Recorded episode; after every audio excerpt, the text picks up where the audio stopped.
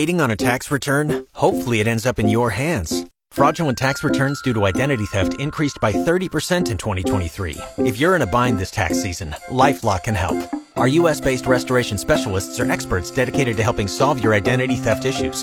And all LifeLock plans are backed by the Million Dollar Protection Package. So we'll reimburse you up to the limits of your plan if you lose money due to identity theft. Help protect your information this tax season with LifeLock. Save up to 25% your first year at LifeLock.com slash aware.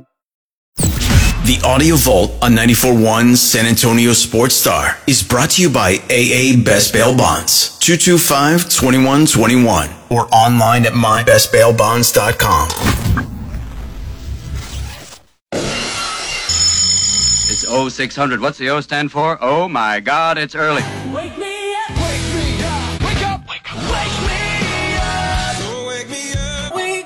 Rob Thompson, Ginobili the other way in transition to the back oh. with a left hand oh. slam. I want some nasty. Rudy J, Cowboys win. How else would you settle this game? How about this, Cowboys? begin each day as if it were on purpose. I wake up in the morning, I piss excellent. R&R in the morning on 94.1 San Antonio Sports Star. Good morning.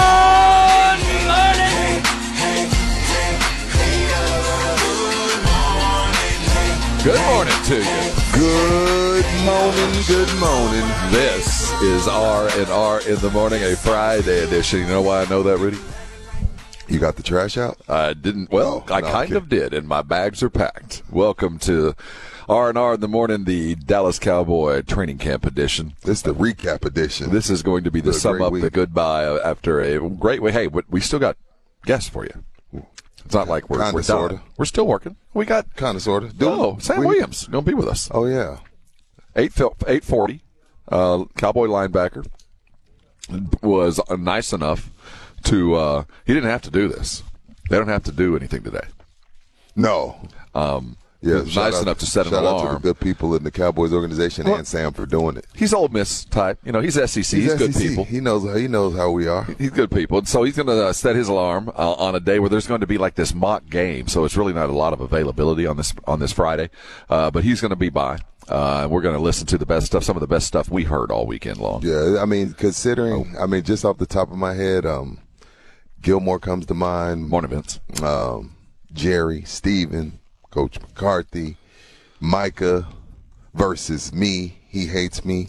Hopefully, he'll forgive me by the middle of the season. Dak Prescott was excellent yesterday. Uh, who do we have yesterday? Uh, Rudy it is all running together. I forgot who we had. Who do we have yesterday, Edwin? Coach, Well, we Coach had- McCarthy. Oh, we had duh. Coach McCarthy. Which we confirmed. Uh, he, Coach McCarthy, starting September yeah, 8th. yeah, we're very happy to announce yet again uh, that our relationship will continue through the season. We'd like to say, in fact, we said it yesterday. Hey, coach, this is the first of what will be at the bare minimum 18 visits on the uh, R and R in the morning. He goes, man, 18. I'm look, let's look, let's go for 22. Mm-hmm. So uh, we appreciate that. He will be with us every Friday uh, at uh, 7 a.m. bright and oily. Seven? Damn. So uh, That's about right. Yeah. So last night uh, we uh, crossed some T's and dotted some I's as far as the regular stops when we come to Oxnard. We went down to it. There's this pier right off of. It's in Ventura, which is just kind of down the coast. Right. If it's not, it's not the prettiest part of California's coastline, but it's in the top five. It's up there. It's a, it's just a beautiful stretch. But stretch. the pier was closed. Yeah, the pier, Eric Erickson's pier, and the and the Ventura pier was closed about halfway through. But you know, I was a little angry when we pulled up to it because if you've been to this pier, the Ventura Beach area, it, it it's not seedy. that would be a term that you might have heard, but it ain't the. Uh, there's there's some sketch types walking around. You know, There's some sketch types walking around everywhere. everywhere. But you know, you know what I'm saying? Uh, yeah. It's not you, but you do see families. But when the sun sets, Right. I've walked in in one of the public bathrooms and seen some extraordinarily awful things. I'll just leave it at that. Like what? I walked in on a uh, a uh, uh, I was going to the bathroom Yeah. and walked in on an an act. Oh. Leave it at that. That was a couple years ago. Um, so so Act could be so many things, but Oh, leave it alone. Let's just leave that. okay. And then, uh, but the but the pier, you can go out And when the sun sets, you uh, in our history, we've walked up on some like you know sketch dudes standing out in the darkness on this pier. It's not. It can be a little disconcerting. Oh, I but- got you, I got but you. the pier now has a gate. It's locked about a hundred. Well, not even a hundred. About Yeah, thirty yards closed. out. I've, you know, I've only been three times, but this is the first time it was closed. But it's made out of this hundred year old wood that even, you know, Rudy and I are, are, you know, half the men we used to be. That wood was kind of like buckling under my feet, so it might have been closed for repairs. It didn't feel all that solid to me.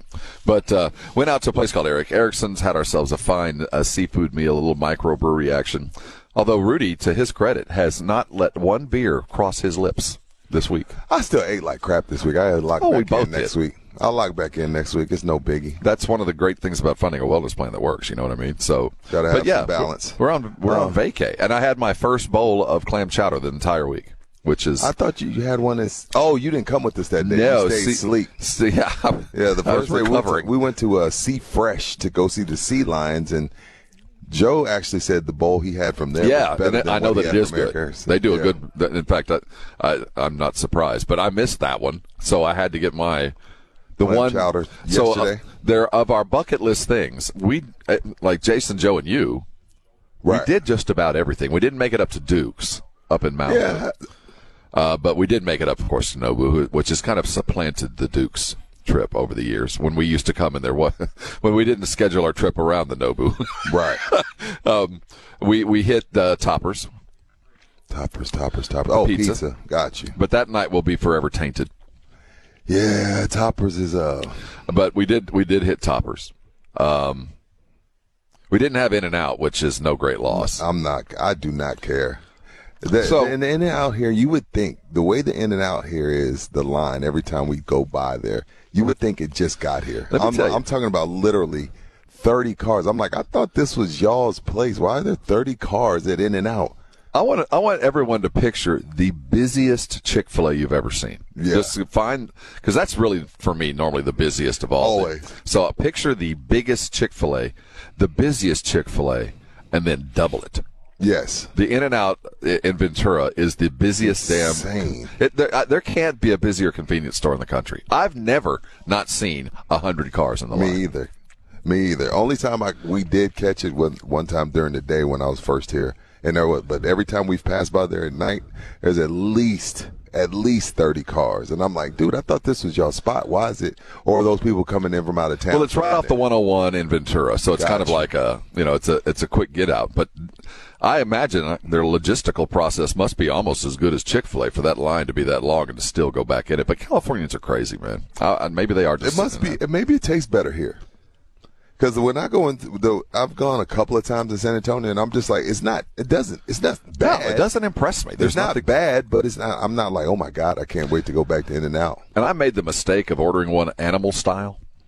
That's a bunch of mayonnaise. That no, there's more than that. This is like this Thousand Island and relish. Oh yeah, yeah, yeah. Oh my god. And there's some burgers that are which Rob hates that are off the menu. Oh, see, d- d- don't even get off me the started menu. with yeah, the- like triple meat and stuff Like, like, that off the menu. We've got some of our customers are far cooler than you, so we give them a list of things that you're not allowed to have. I hate when I hear there's a secret menu. Uh, we have a secret menu for you today. what's um what's the secret menu? Uh, l- well, um, I think we can put together or put to bed the Dak and Diggs are are uh, the mean girls I- I- and, and, and and going at each other. I think Diggs is uh Diggs is upset, and I just want to tell Diggs, well, I mean, you know who you play for, right? That's my thing with this. Like, I, Dak is used to it. Dak's been here. This is going into his eighth season. Dak's used to it. I think Diggs, Diggs being upset that Tired of the he- thing. He's upset that it's a thing. Yeah, he- he's what, what did you just say yesterday? It's how I make practice fun. Everybody chill. Yeah. But uh, I think we can put it to bed, and you will hear from Dak Prescott exclusively right here. Uh, not exclusively, but exclusively with the Blitz. well, uh, he joined them yesterday. Just um, and watch the go to ESPNSA.com Mm-hmm. uh, and watch the the uh, video if you haven't seen it on the socials. He had a pretty nice uh, gold chain. You, you see that?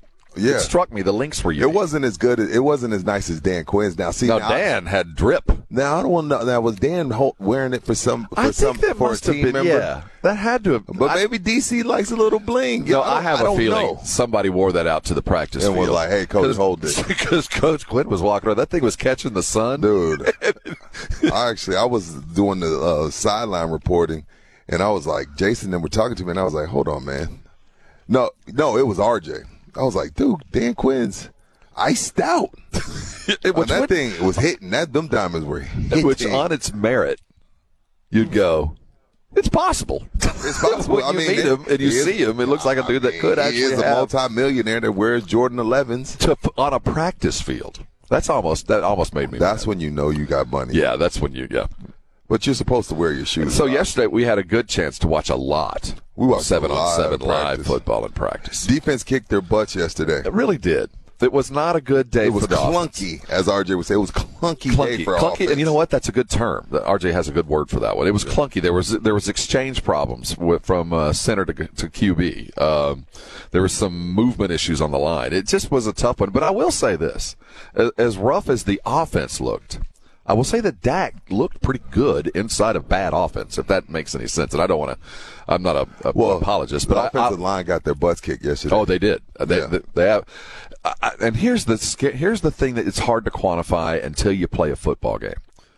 Is the line as bad as it looks, or is Micah Parsons Thank reaching you. the level of superhuman greatness. Dude, the blitz went on and on yesterday about how bad the offensive line looked, and they're worried about the offensive line. But this is the thing. I'm like, on one hand, we're saying, hey, Micah's might be the best defensive player in the league. Well, guess what? if that's the case, yeah, he's going to make the offensive line look bad sometimes. Like, you are, that's Micah Parsons. Of course, there's going to be some off days when you're going up against that maniac. So- in a good way, maniac. Yeah. So with the, the the play from Micah, it's been kind of difficult. It feels like the offense to really kind of click in. Right. Um, Disruption. watched- but that's a good thing. We watched you a, a lot of special teams work with the uh, Deuce Vaughn Deuce and and, Turp. and Turpin returning punts. Um, I'll just never get used to it. I promise you, I'm never going to get used to watching it. Um, both of them quick.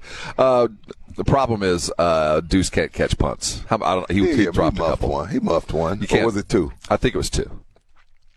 It's not. But That's you what know, practice is for. uh, ex- exactly, but it's not like he's he's the job's wide open. The guy that's in front of him's in the Pro Bowl, so you're going to have to kind of be perfect. but I will say that Turpin continues to impress with the twos on offense.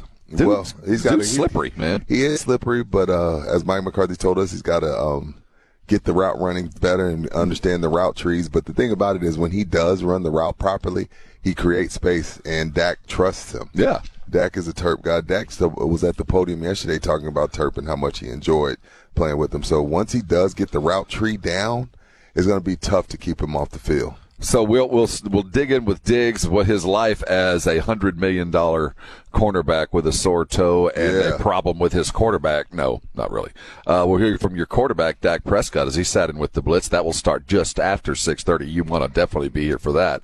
The news continues to trickle out of the western part of our great United States uh, about the uh, imminent migration of the Arizonans That into the Big noise you hear is the collapsing of the Pac-12. Holy crap. So we've got Arizona. It looks like this is just about a done deal. And as this is occurring up north, uh, Oregon and Washington are looking fondly toward the Big Ten and all the snow.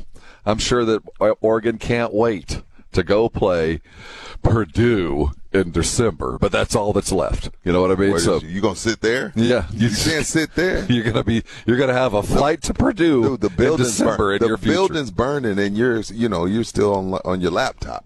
So that's a Red Cross shelter, but head on, baby. It's better than nothing. Yeah. So it looks like Oregon and Washington are about to head to the Big Ten, which uh, tells us the uh, Pac 12 is uh, now become the new America West at If this that- point. if that. So you wonder what happens with the rest. We're going to talk about that just a little bit after 645. Lots of sound to hear from, lots of things to talk about. Now, some of the highlights of our day yesterday. What's that? Rudy has managed to either engender or anger the biggest stars of the Cowboys this week. It was a good week. You got Dak protecting you, Dak and you got Micah mad at you. It's all good. So I don't know what position I would let, rather be. Both. Well, if you're in the good graces of uh, Dak Prescott, you're in a pretty good glow. And and as we head out to break, I I, I want to say something. I, I'm not a uh, I'm not a fanboy. I'm not. I'm a cynic when I meet people. Yeah. I'm uh I don't I, I I'm distrusting on most occasions. I was that that's just uh, unfortunate. Um, there's something about the presence of Dak Prescott. I'm just going to sure. say, for as a guy who sat in his presence for about 15 minutes yesterday, yesterday, this cat's got some kind of something. Yeah, it's he has the, he has that um it's that thing you can't I, teach. I I don't know what it is. it's in you, not on you. and it, it, it's not. It, what I'm trying to get at is you you you start to understand when you hear from players, and the first thing they say about talk about him is his leadership and this charisma that kind of keeps you motivated and he- headed in the right direction. Mm-hmm. He just it's.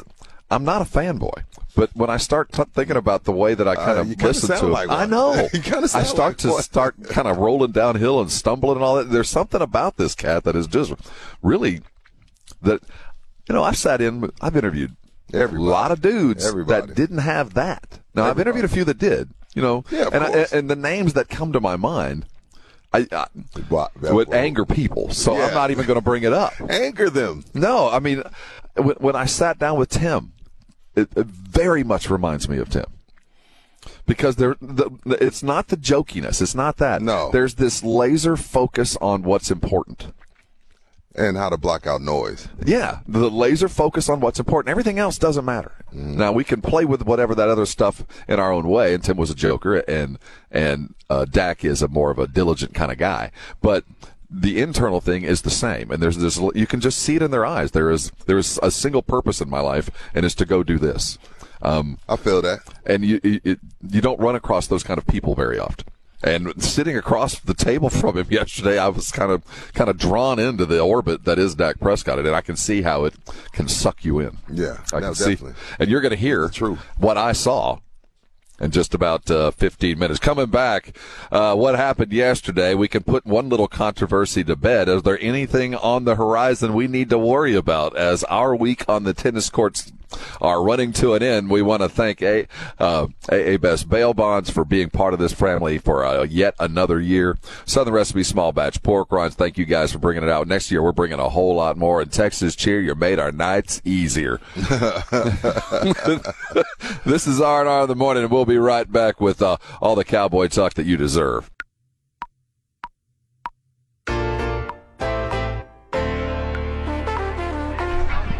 It's a very appropriate vibe for training camp beautiful Southern California. Welcome back to R and R in the morning. He's Rudy J. I'm Rob Thompson. Easy E. Edwin Hefner on the other side. I didn't do the proper intros to start the show, and I feel bad. What do you mean? I kind of, you know, we didn't really, we kind of just got the show going because we were already in conversation. Right. And uh, I failed to produce, uh, pronounce, and introduce uh, my co-host. You didn't. J. You didn't. Introduce, as that's lets you know, like this. You're at the. I'm at the fifth day of getting up at 2 a.m. Let me tell you, we love being here, and I will never not be here because it's the, one of the highlights of my uh, sporting calendar. Right. Um, but these 2 a.m. wake up calls, Good lord. it's it's getting Good lord. it's early. it, it. This was the last one, and I woke up celebrating, even though I woke up sad. uh, sadly. So I guess today's gonna be like a nostalgia run of the week. Yeah, it's you know, historically these are the days as, as we've had a good opportunity to see a whole bunch of football.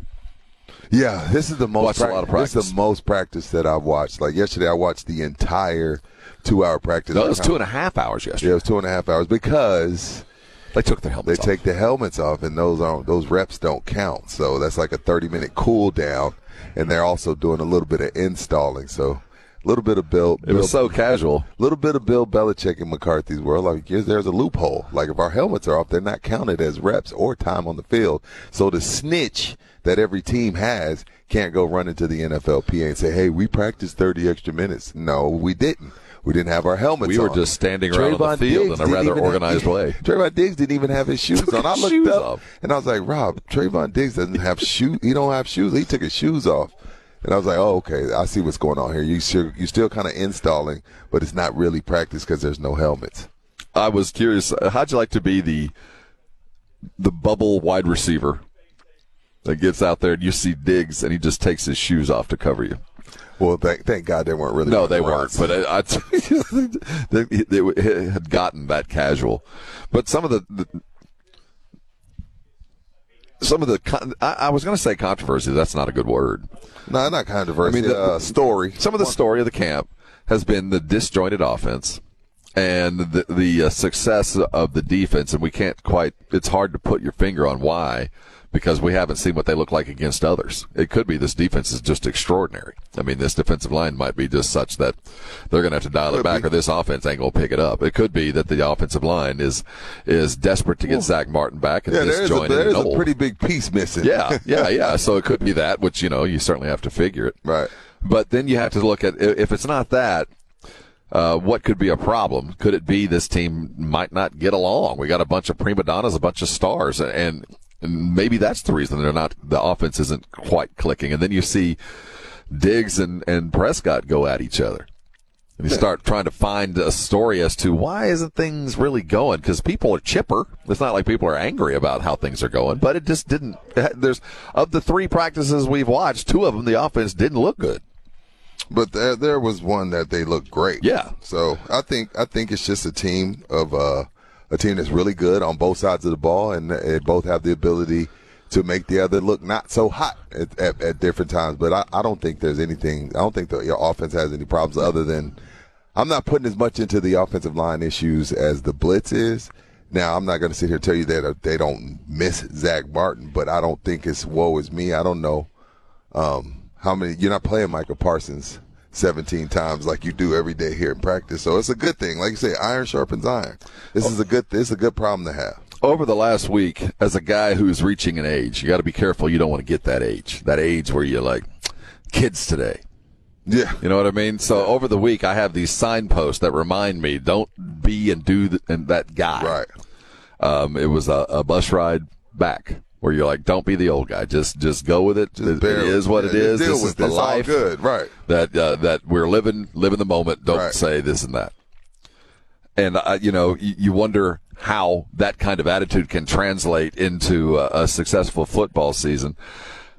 The idea of Trevon Diggs becoming the hundred million dollar cornerback and the weight that that carries. Mm-hmm. Is he able to live in the moment and don't become the old vet, the overpaid. Oh overpaid? yeah, yeah, yeah, yeah. You know what I mean? The, the overpaid diva. Yeah. I Because it's really easy for I don't quarterbacks think to he become is, that. but yeah, I don't think he, I don't think this that. Tell me when you think of his demeanor, when you watch him in practice, do you get that sense that No. that it could be? No, I don't get Not it at all. I don't Not get that all. sensibility.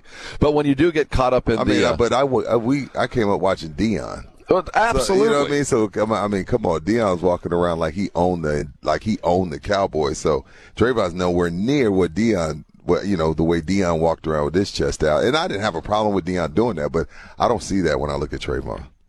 Well, we heard from him over the week, and that little thing between he and Dak kind of made things even more magnified because Right. when you get that kind of money, you become the face of the defense, other than Micah. Right. Let's hear from young Mister Diggs.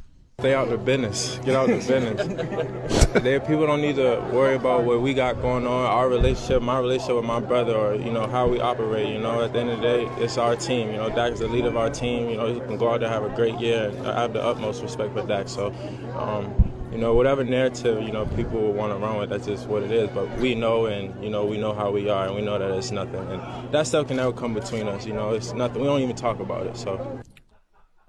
You know, I, uh, when you first hear that or read the headline, "Stay out of our business," it sounds like the dude's a little cranky about.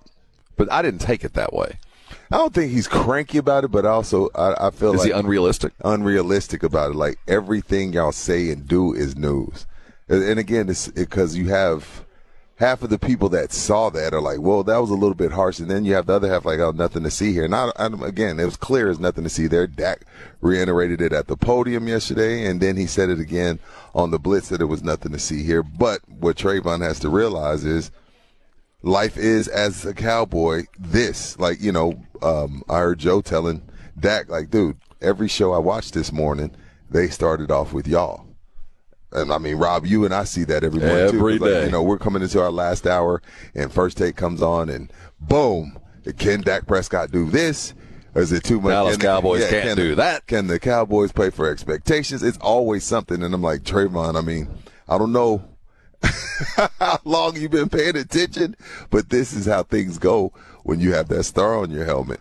But yeah, I think uh, I think the Cowboys made him talk yesterday Oh yeah, I think because they, it was like, hey, you need to come and put this fire. I mean, I know there's nothing there. I know it's not a big deal to y'all, but this thing has got legs. They're talking about y'all don't that people don't respect Dak. You need to get out in front of this and go let everybody know it's no big deal.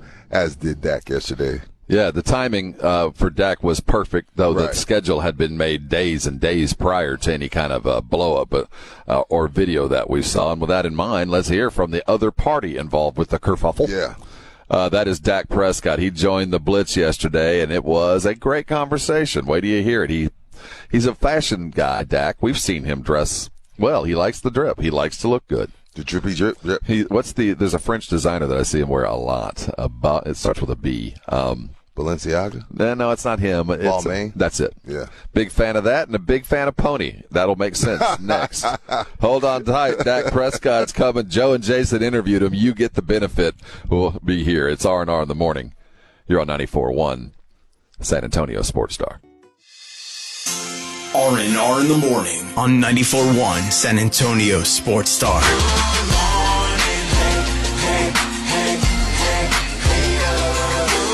Hey, good morning to you. Top of the morning to all. It's R&R in the morning here on San Antonio Sports Star. He's Rudy J. I'm Rob Thompson. We're live on Dallas Cowboy training camp coverage, coverage, coverage, coverage as it continues. It's the last day. Uh, we're just about done. Yesterday, Dak Prescott sat in with the Blitz uh, for his uh, uh, previously scheduled, though perfectly timed appearance. Talked about a lot of things, including the Gilmore stuff. This was good. Here he is. It is the Blitz here on 94.1 at San Antonio Sports Star. He's Joe Reinagle. I'm Jason Minix, now joined by the quarterback of uh, the Dallas Cowboys, Dak Prescott. Dak, let's put this microphone down like There that go. there. Uh, and uh, Turn- it- and there, turn and on. turn Look at that. on. I It's amazing when things You know, work. you do everything around here. I figured you were doing all that by yourself. I mean, you've done it enough. me a hand. Yeah. All right. uh, Okay. Uh, the the the elephant in the room. I saw the video the other day and went, yeah. And now it's a national story. You told us last year you're one of the best trash talkers on this team. It's a non-story, right? It's a thousand percent not a story at all. Um, as as I said as I said before, I'm just glad they didn't get everything that's always said and talked about because uh, yeah, just to me it, it's a sign of not a lot of people have been in heated compete competing moments, uh, and that that's all that is. That's a brother right there. It's a guy that I see as a little brother. We have real life conversations, so when you're on the field, nothing nothing really matters. Those are words, and those are guys holding each other accountable to to wanting to be great. Dak, you're the quarterback of the Dallas Cowboys. And with that, you know as well as anybody, comes either criticism or a lot of love. I'm watching TV this morning, and half of all the national sports shows are about you and the Dallas Cowboys. Is that tough to get used to, or, or do you just try to tune that out? Yeah, I don't watch TV for one, so I, I couldn't have told you that. Uh, doesn't bother bother me at all. Um, yeah, but, but but when you've been the quarterback for this team for eight years, you understand that anything you do, anything that you say, is always going to be uh, a headline or is going to be something for some people to talk about and to create an opinion about. Uh, so it's part of it. Words don't hurt me, never really have. I know who I am. I know who this team is. I know what I strive to be each and every day, and that's really the only thing that's important to me. Dak Prescott joining us here on the Blitz on 94.1 at San Antonio Sports Star. You look at this team as we're, you know, another new year. You know, uh, uh, Stephen Jones told us uh, when he was on the show a couple of days ago, this might be the most complete roster that this team, the Cowboys, have brought to training camp in a number of years. Do you, do you kind of feel that? Yeah, I agree, especially just in my time. I mean, uh, understanding the defense that we have, the depth on defense that we have, and just now being a part of this offense, all the playmakers that we have. It's it's truly going out there. It's an iron sharpened iron environment. It is a game like rep each and every play, and uh, it's special. People are getting better, and we have a lot, a lot of good players who are um, who are who are holding themselves accountable to learning this system and to making sure that they're not the, they're not the guy that's left behind. And I think when you have that, that's just a level that allows everybody to push the competition and to get better. You know, you say learning the system. Obviously, the big news in the offseason that Mike McCarthy's taking over the play calling, and, and there's some new things here. How much different, without giving anything away, obviously, Give but how it all di- away. How Come much different is it going to be, Dak? Uh, it's going to be a little different. Um, I just think in the way that he calls the play is uh, plays are a little bit more aggressive in a sense, and, um, and, and but that might not you might not see it because he's calling them. But we've also communicated so well that hey, make sure that's the right look. Make sure this is exactly what we want. I've got a few plays always in my back pocket to get to if I'm not comfortable what's being called against this defense.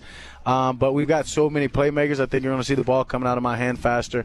Two guys like CeeDee, Tony Pollard, Deuce. Uh, Brandin Cooks, Michael Gallup, these young tight ends, uh, and, and, it's a special group that we have, and all of them are hungry to get the ball, and all of them are hungry to make plays. Dak Prescott joining us here on the Blitz here at, at training camp since the pads have gone on, which uh, I mean three practices, but when a play hasn't been there.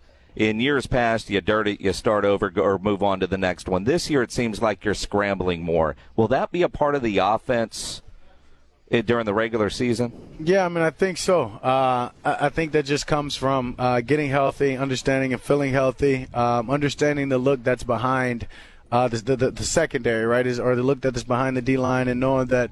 Hey, if the look's not there, well, these guys are in man to man. These guys are in two man. You know what I mean? This this this zone is flooded out to go get it. And a lot of it is paying attention to the situations, the down and distance. And so, as I said, we're already practicing like game like reps and hey this is third down this is third down we can go for it and so everything matters and i'm just trying to put myself in a game like environment every time that i'm, I'm taking a snap Dak, when it, as as a quarterback, I'm sure you have to have a, a short memory. Yeah, very. Because plays or throws can go bad. You know, things like that can happen.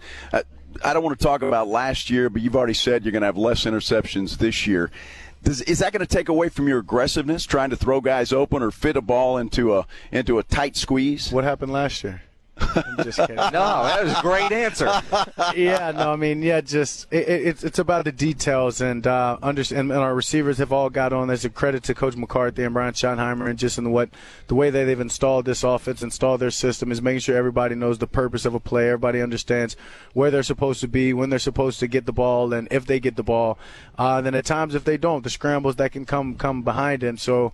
Uh, yeah, I mean, I, I, I, don't. You never expect to do what what happened last year, and I understand that we're a much better team. Where we've got more weapons, and we're just much better detailed in just the way that we're going to go about this game. That uh, I don't even care to say the word anymore, and just uh, trying to get better. As I said, play each rep like it's a game, and just continue to get better. You know, a lot of talk, and not that we want to just keep going back to last year, but uh, yeah. you know, uh, uh, you look at the at the number, and then there's you know well, that one wasn't his fault. That one wasn't his fault. That one wasn't his fault. Tipped or wrong route or, or, or whatever.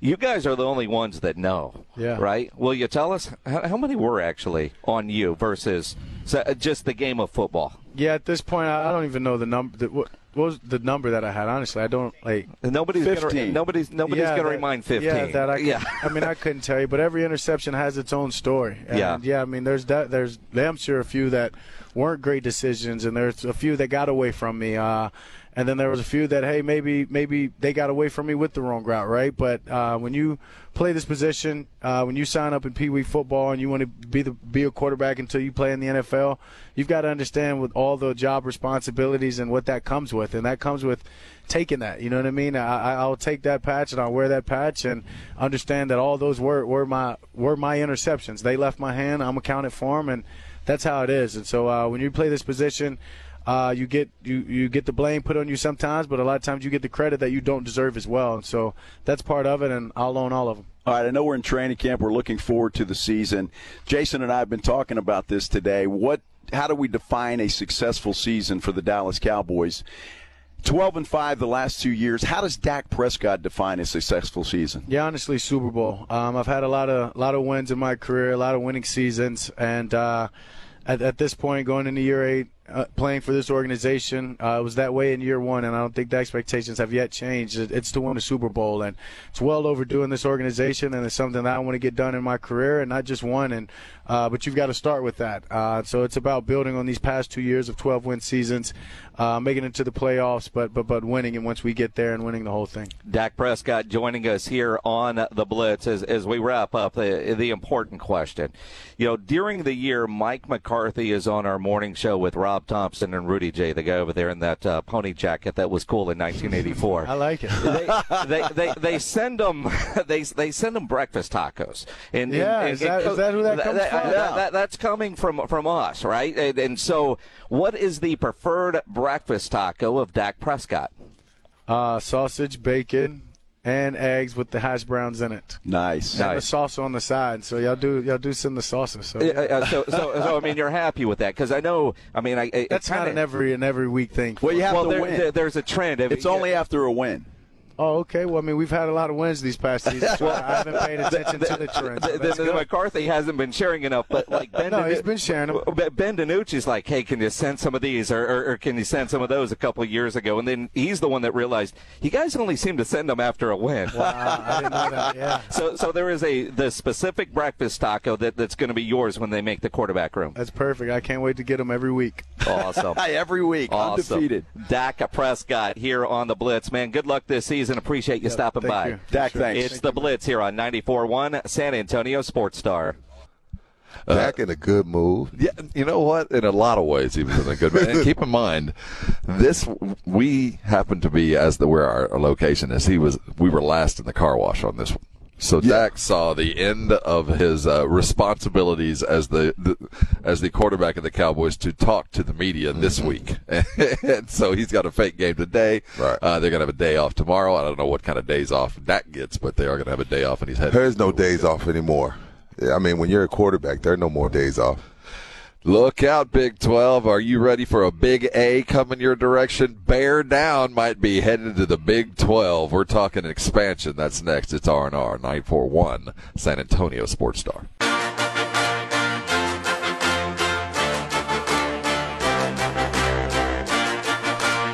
It's R&R Yes, it is. on the Star. Last day of our Dallas Cowboy training camp coverage, the very beginning of our Dallas Cowboy coverage. All season long, all you need. It has been confirmed this week that uh, Stephen's going to be rejoining us again. Thursdays with the Blitz. Uh, of course, we'll have McCarthy. Fridays with the R and R. Uh, we will be carrying all of the uh, Dallas Cowboys uh, in sundry shows, their uh, legends, their Dallas Cowboys. Really? Yeah, we, we carry those. I thought it was just the games. No, no, no. We get we we carry all the other propaganda shows too. So- but those will be. Do you hear that, Trevon Diggs? Do you hear that? Like this is what this is what life comes with with a hundred million dollars from the Cowboys, my brother. So those will be airing. It's all good, man. If, if the only last thing you got to worry about is Stephen A. and you know Rob and Rudy talking about Yeah, man. you disrespected Dak, life's pretty good. See, we're going to tear you down, and then your show Yeah. will build you back up, and but you know it'll be even, Absolutely. and then you'll go chat cash your hundred million dollars, and I'll just shut the hell up. yeah. Uh, it has been a busy week in the college football world. Kind of unexpectedly busy, to be honest with you. I didn't expect all this to occur right Yeah. now. I thought things had shaken loose.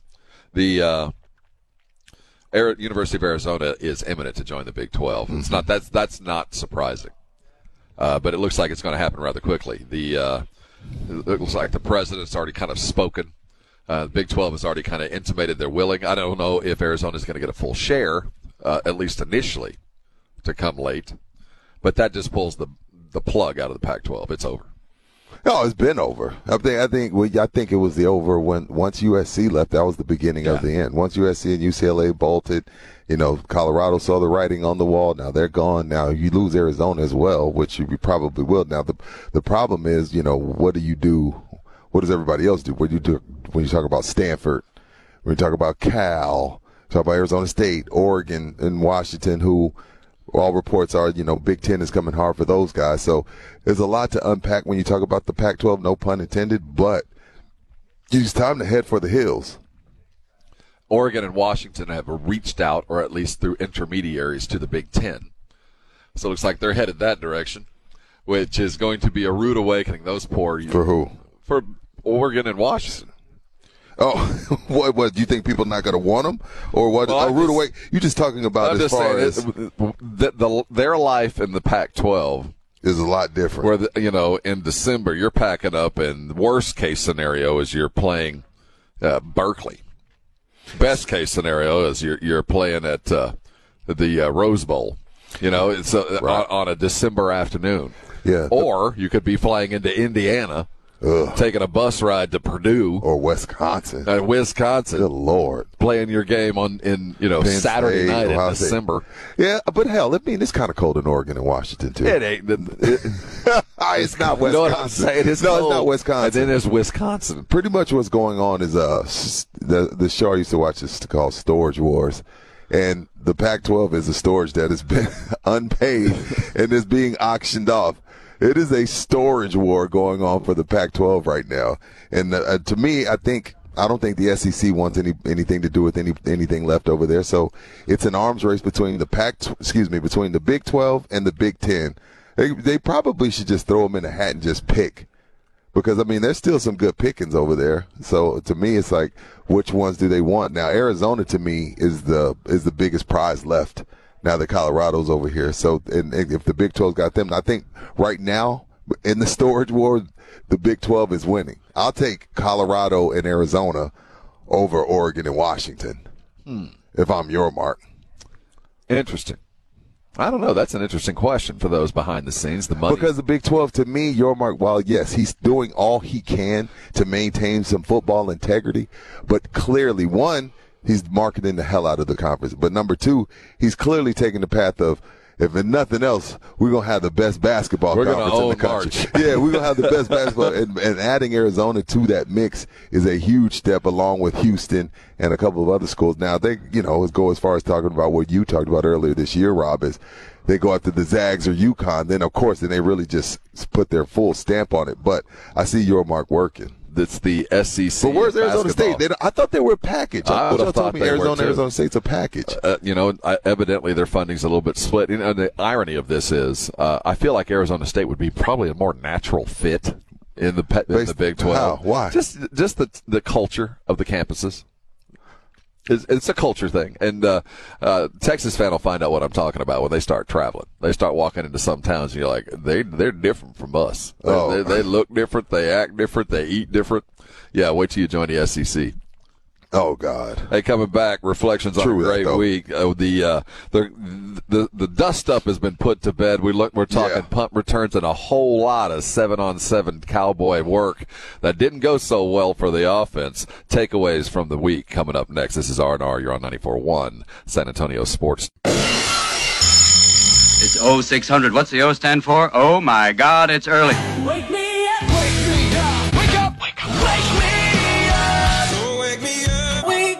Rob Thompson, Ginobili the other way in transition to the back with the left hand slam. I want some nasty. Rudy J, Cowboys win.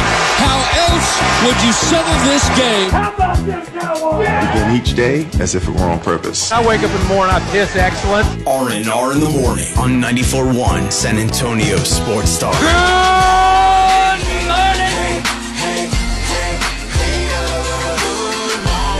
Good morning to you. Good morning, good morning. It's R and R in the morning here on San Antonio Sports R. That's Rudy. I'm Rob. Easy E. Edwin Hefner, uh, sitting alone in the glass box of fun, taking us through this week. Yeoman's work. He and James Pledger and Ryan Shout out and to those all the crazies. digital crew back in the mother. mothership. Oh yeah, Ryan and Ernie and My goodness. Edwin and Pledge and everybody, man. I mean, all we had to do was sit out here in you know 68 degree blue sunshine, perfect Uh, weather, and watch a whole bunch of football. Oh, right now, yeah, Try 58, bro. Uh, we had to put up, we had to pull out our warm, our warm pullovers. I got on a sweater today. Yesterday I had on a short set. So I, I rested comfortably knowing that when I was getting up at two o'clock in the morning, that Ryan and Ernie were probably just going, and James were just going to sleep, doing all the work that you've been seeing. Remarkable work, man. Our, we, we we can do some restaurant quality kind of stuff. For sure. It was a great week. I mean, it was, we had a lot of fun, but I kind of knew coming into this week, since we're recapping the week, I kind of knew coming into this week it was going to be more of a business trip. And it always is, but I'm just saying, I kind of knew, like, you know, we had, we had homework assignments daily. Of You which know- I failed miserably. I, you know what? I don't, I, I got nothing to say about that. I don't know what happened. I, don't- I don't know your life. I think I, I, I've seen you doing your work. I've seen you getting your videos and writing your stories. I've seen you putting in your work. Uh, lot to keep up with. You made, you made some great steaks. Yeah, it's You threw things. now you threw them over the balcony. I don't know about that. Uh, You know, that's a tenderizer. steak tossing. Uh, you know, I like in Seattle they do the fish tossing. Yeah. Where I was tossing steaks over the. You know, I'm trying to do. I'm see. I was doing my homework. I'm trying to create content, and you know, I'm having a good debate about Dak and Justin Herbert, and steaks start flying over my head while I'm trying to create content. But guess what happened? It made for a better video. Yet another reason. it made for a better video. At SA Sports Star. So I appreciate the steak tossing. Oh, that's you know. Appreciate you. One of the many little things that gets us through a week that was newsworthy over the week. We uh, got news that uh, Ronald Jones is going to miss the first two weeks of the season, and you know, as he has to sit out right now, he can practice and has looked. And he's doing he's doing his damn thing in practice. Well, yesterday anyway. I'm not going to sit here and tell you, oh well, the, Yeah. the entire week I was here, Ronald Jones looked great. I Yes. can't tell you that, but what I saw yesterday, I was highly, highly impressed by what Ronald Jones can possibly bring to the table because we're talking about where how do you replace Zeke's 12 touchdowns now. RJ feels like, oh, it was just you know. 12 five yard touchdowns. And I say, look, man, I've seen teams every Sunday. I will see a team get down on the goal line and cannot punch it in. I, again, I don't, I'm not the biggest football expert, but I know that that, I'm not taking that for granted. I'm not taking the, that for granted. Oh, well, those five yard touchdowns. That's not a big deal. Zeke mastered the ability to not get tackled for a loss. And those 12 touchdowns walking out of the building, I'm not saying like, oh my God, what are they going to do without Zeke? No, but where do you find that guy that you know? Third and one, you're good. Third and goal, you're good. And I think they may have it in Ronald Jones. Now, I, I, now early in the week, my buddy texted like, "You think he's gonna get cut?" I was like, "I really, I don't think he's gonna make the roster." But then yesterday, he made a strong case as to why he will. Now, I think the question for him is, and, and really for the Cowboys, isn't whether he's the second best running back on the roster. I think it's very evident that he is. It's more. I, I do. I do. I think after watching. Are you trolling me? No, are, are you I'm starting really to- not. Are you? st- I'm not. I, I don't want to really start picking the fight, but in my mind, even you are this- trolling. You've been hanging around me too long. well, You're trolling. I didn't. It came out the way I believe it, and I didn't really. No, I know, I'm messing with you. Go ahead. But I, I think the question's going to come down to it might not be a matter of being the best running back. It might be a matter of who's the best football player that can provide the best for the team, and that would involve special teams. And I don't know of a veteran of Ronald Jones's ilk. He can find a job in the NFL carrying the football and not worried about gunning on a football team. After his two weeks or his two Well, and then and suspension. they, they got a little something, something induced as well. So there is a, a there's something there, but I, I, the question really is: Do you just is Ronald Jones going to make this team as just a running back, or will a running back that was willing and capable and can run the special Well- teams be the guy that they take over? The problem is, I, I really don't know. I really don't care who's going to run the ball if if Zack Martin doesn't decide to come back. Now, again, I, I feel like Jerry and Stephen have dug their heels in and they say, "Hey, we don't have the money. Our money has already been allocated in other places, and everybody knows that." Now, if Zack decides to be like, "Hey, well, you know, I understand." But I'm going to sit out. If he does decide to sit out, they're not going to run the ball well. Not Tony Pollard, not Malik Davis, not Tony Dorsett, not Emmitt Smith. So a lot in the running game hinges on if Zack Martin says, "Hey, you know what? I'm gonna just go ahead and play for the 14 million, and we'll talk about my contract later." Now, again, he still may just be skipping training camp and say, "Hey, all right, if I come back, can y'all waive those fees?" you know I mean? But now, according to the CBA, you're not allowed to no, do that his anymore. can. I think they can waive his. I think that he's in a position where they. Sure? Okay. I, I think. I think that. Well, because Jerry talked about the punitive damage. Yeah. He told us. Well, that's part of the. Jerry told us there's punitive damages. I think and there's consequences. Yeah, that's what he's standing. There's consequences. He He's says, standing he on is that. getting fined. He's well over. Yeah, uh, so- well, nearly a million dollars. the the running game in which Mike McCarthy says I want to run the damn ball is going to hinge on if Zack decides to come back. That's a big if. That's a big game of chicken. So we can sit here and talk about yeah, Ron great, but you know when you're talking about you playing the Eagles twice, you got to go to play in San Fran and the Jets and all these other teams that have these stout defensive lines. Might need Zack.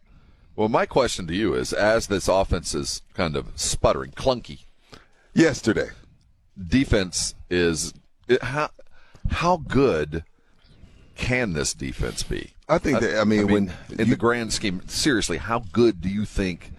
Is it a non-scoring defense? Is it the which we think it might be? Is it a turnover defense? We know they're that. They've Well, done it the last two years in a row. led the league in takeaways, right? Are they a run-stopping defense that is just That's the problem.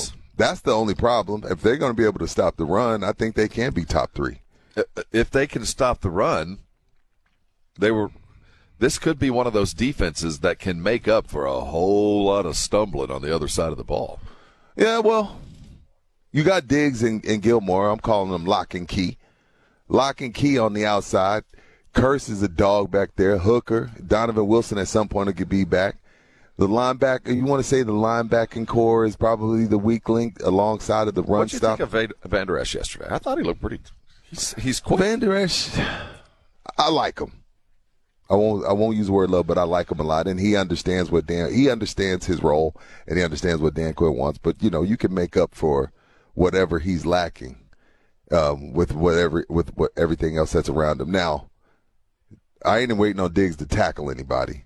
Now, if there's one thing he inherited from Deion is he ain't sticking his nose in and tackling anybody. Now, he may not be got paid. You know, everybody last year was like, Diggs don't tackle. Well, I'm like, Diggs hasn't got his hundred million yet. You don't want any shoulder issues or any stinger issues until you get paid. Maybe this year he picks up his tackling um, abilities, but it's going to come down to Dorance and Mazi and those guys clogging up the middle. When you're talking about getting on the the level of Philly last year and San Francisco last year, and well, the past couple of years, it's come down to run stopping, and I think they addressed that with Mazi's crazy sin new draws wearing himself. So the defense might be able to buy McCarthy in this new in offense and dis, disjointed offensive line some time. Would you? Would that be a statement you'd be agreeable with? Like, you don't have to be a 28 point offense to start this thing out because the defense got you back. Right. Uh, sure. Why not? I mean, it sure it does provide a soft landing. It does kind of you don't. But I don't think. like, see, that's the thing. I don't. I don't think this offense is going to be to come out the gates disjointed. I don't know where. I don't know. Well, if Zack's it's the- not here, Well, yeah, yeah, well, yeah. I mean, I'm talking about run, but as far as just like Dak and Mike McCarthy being on the same oh, page, Oh, no, that's it's still I the mean. same principles. No, what I mean is if they're as long as they're minus a guy on this offensive line, there's going to be an issue. Well, I uh, think the defense has been doing that. Or, or if the defense is so ridiculously Right. good, we don't know how good or bad this offensive line is. I think the defense has been doing that. You know what I mean? Like I thought they did that against San Francisco. They held San Francisco to 19 points in San Francisco. Well, it And was they had a Zach quarterback Martin. that didn't have a shoulder. I mean, No, no, no, wait, no, no, no, no. He didn't get hurt until the next game. well, how many passes did he throw that game? No, what I'm saying is, no, I feel you, but what I'm saying is they were only able to muster 12 points, and they had Zack Martin and they had Zeke. So the defense has been doing their part. Yes, absolutely. Yeah, yeah, what yeah, I'm saying is, as we worry about this install, and we're going to hear from Mike McCarthy later, which I was surprised at how far he said they are along in this installation process. Mm-hmm. When they, we this was only after day one of pads. He's, I mean, he's comfortable with where the offense said is. six? He said it's sixty percent of the, the of what they want to get. They're already there. So at least he's comfortable with the progress of the installation and the understanding from the players. We're just not seeing it consistently on the offensive Right. side. But that being said, Yeah. we've seen ridiculously good looking plays. I mean, it's not like we haven't seen Dak look spectacular at times, and uh, that young undrafted uh, wide receiver, uh, three names. Throw up- I think he wears sixteen. Uh, look Oh. good. There's some. There's a, a wide receiver that has looked pretty dang good. In fact, Brandin Cooks really hasn't been that involved. No, it seems like they he's being low managed. You're talking about Jalen Moreno Cropper. That guy. Cropper. Yeah, Fresno State. There's been a lot of people talking about him. It just depends on who you ask. And it, and it depends on what you're watching because at practice there's so many moving parts. Like the line, the defensive line will be down on. There's two fields. Defensive line will be way down on the other side. Then the linebackers will be here. Then the offense is here. Then the special teams is here. So it just depends on what you're watching. But yes, this is not the first time that uh, Cropper's name has been brought up. And who, considering all the wide receivers that they have, um, it is it is shocking. But the thing about it is, 13. Speaking of Gallup, hasn't really jumped off the page. I don't know. I remember remember he catch a ball. remember he had a cleanup. And speaking of his knee, he did a knee cleanup. So I'm thinking they're watching his reps as well as watching Tony Pollard's reps, and then I know for sure they're watching Tyron Smith's um, reps because I was right there in his uh, scrum Yes. a couple of days ago. early in the practice was special teams work, and we got a chance to watch uh, Pro Bowler uh, Turpin catch a few, and he's man electrically quick. We already seen him, But they were trying Deuce Vaughn out at punt returner as well. He muffed a couple, but the ones he caught, he looked electric. Look, De- Deuce is again. I hate the fact that he's so short because it gets in the way of the fact that he can actually play. Now I don't know. I'm not. I don't know what it's going to turn into or amount to on Sundays over the course of a couple of seasons. But when you just watch the kid play, there's burst, there's quickness, there's you know escapabilities, there's the you know the ability to because of his height to hide.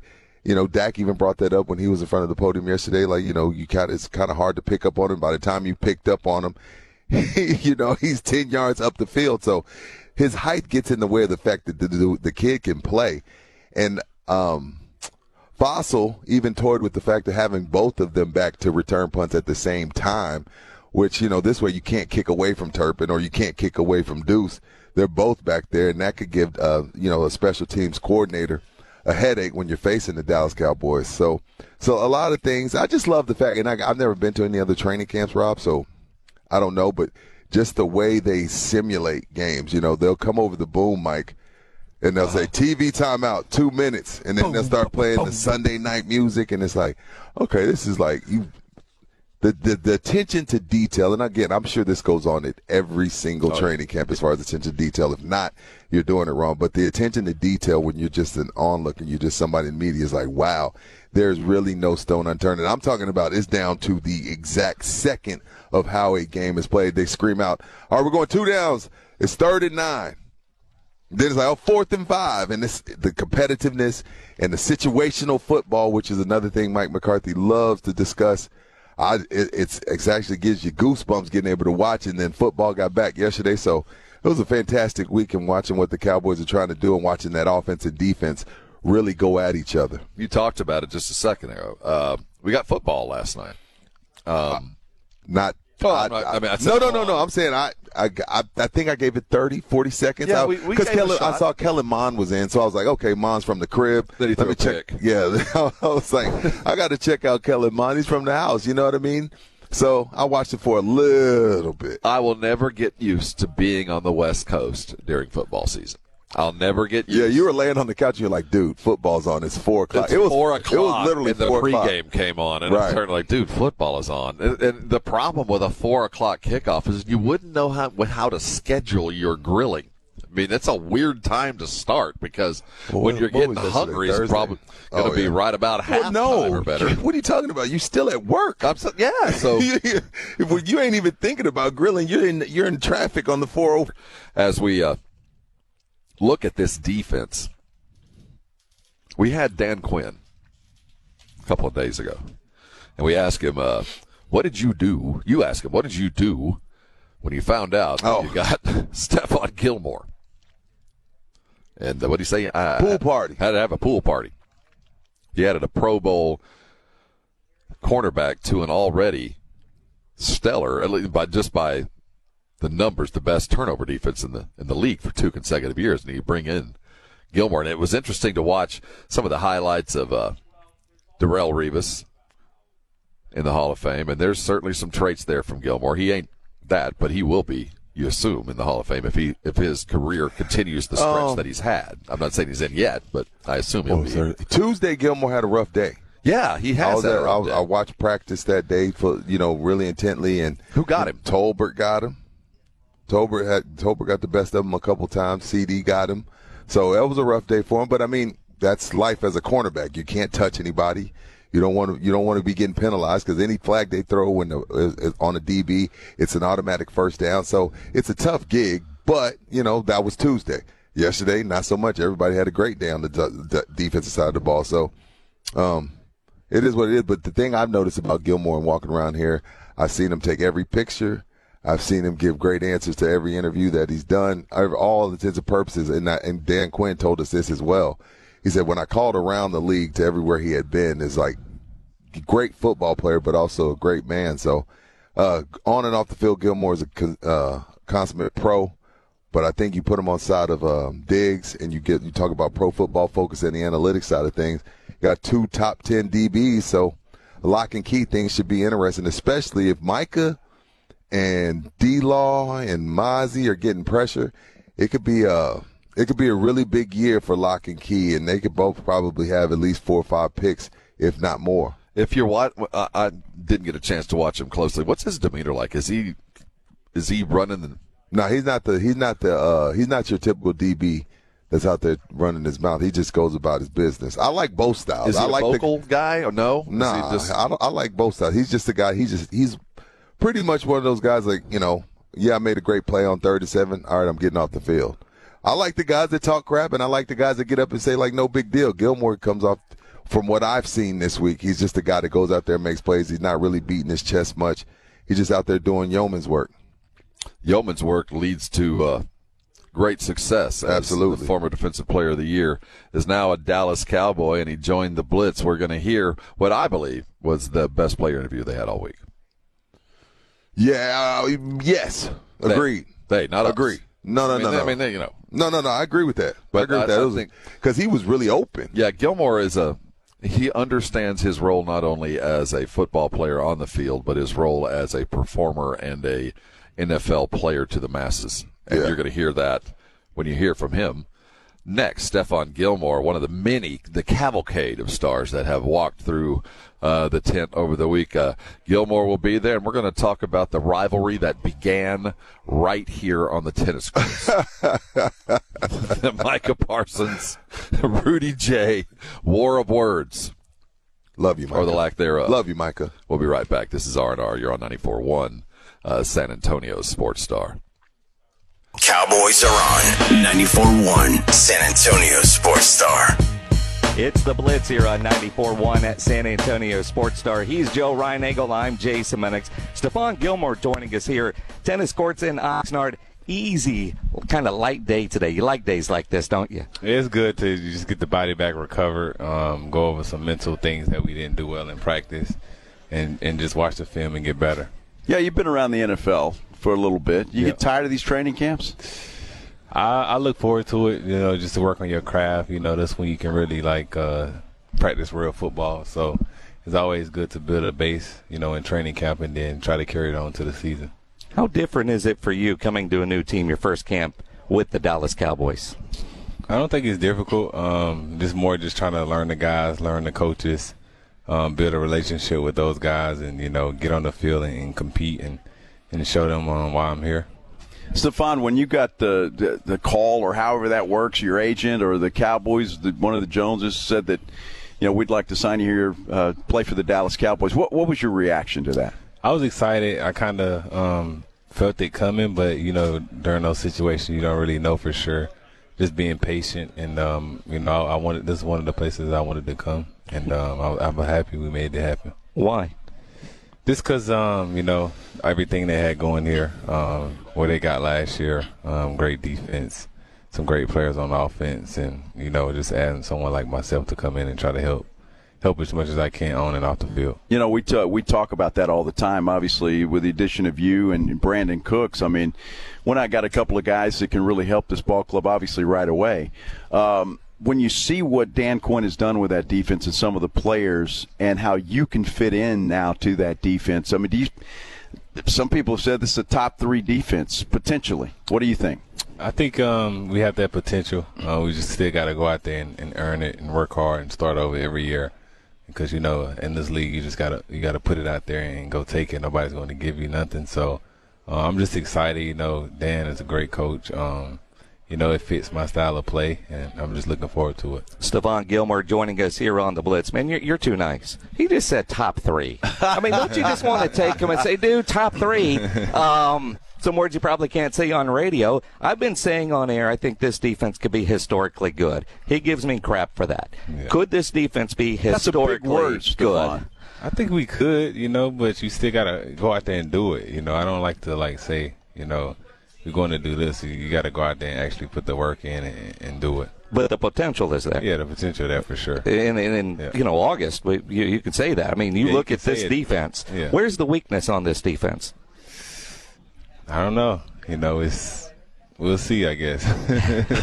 well, certainly not the cornerback position, Nah, is nah, it? Nah, nah, not the cornerback position. I think we, uh, you know, we got a lot of guys that can play. You know, uh, got a great style of play, and You know, we just you know got a great coach in Al. You know, he teaching us how to play the game. He played the game at a high level, so um, we, we want to be very competitive and uh, make plays on the ball. All right, speaking of competitiveness, who's the best corner on this football team? Uh, that's a tough question to answer. I mean, I think all of us got different styles. You know, we uh different strengths and weaknesses, and you know, we I think we all got a pretty good game. Stephon Gilmore is the best cornerback on on this football team. I appreciate that. I appreciate you. I think I'm a, a great player. You know, I've been playing at a high level for a long time, and um, just trying to come in and, and do what I always been doing and, and help the young guys out as much as I can. You talk about helping out the young guys and you playing at a high level. You've got hardware that proves you're you're that guy. What do you bring into those meeting rooms when the, when the young guys are coming and asking you? What what what are some of the things that you tell them? They you do this, do that. Take the the fan listening right now inside that that meeting room. I think um, you know when you're young, you kind of you know you just kind of playing the game. You don't really know um, about situations and knowing how to put yourself in certain positions to be successful. Because sometimes when you're young, you just kind of just playing. And you know if you got a little bit more knowledge, you can you can kind of um, not play as hard and be, put yourself in position to, to make plays on the ball. You know, I will ask you though, because uh, obviously Trevon Diggs, young corner, uh, coming up, he showed some some star power. What what are your impressions of Trevon, and and does he remind you any of yourself at all? He's a great player. I mean, he's uh, obviously we all know he got great ball skills. Um, you know, he can cover anybody. You know, fast, quick. You know, tall. I think um, you know, just I just try to teach him about you know how to study the game, how to prepare for the game. You know, um, what to do in certain situations, and you know, um, you know, he's a great talent. I think he can be the best in the league. You know, if he if he go out and um, you know really take the game serious each and every week and learn how to reset. Um, you know, he has all the potential in the world. When you say that, at what point do you react and not think when the ball is snapped? I think that's a preparation thing. You know, um, when you prepare, you you just you just playing the game in your head. You're not really um, guessing. I would say you, you play with good technique, but you kind of already know what's going to happen. Do you have a guy that stands out in your mind that was the toughest cover that you, that you've ever had? I played against Calvin Johnson. That was a tough. Okay, good answer.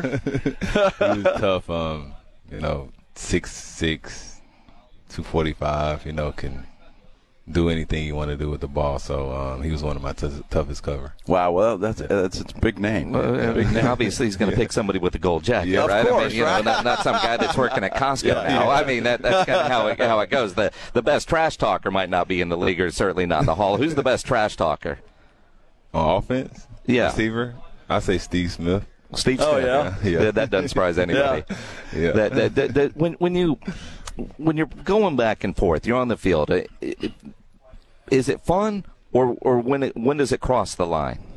It's fun. I'm not really like I don't really go back and forth. I just try to prove it each and every snap. But you know, anytime a guy chirp at me, I kind of just take it out on him the next play.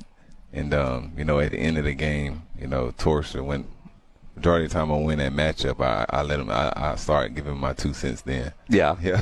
when you know what the scoreboard is. Exactly. Yeah, exactly. I don't. I don't talk in the first quarter. I'll talk in the fourth yeah, quarter. that always helps. Off the field, you were at Wimbledon.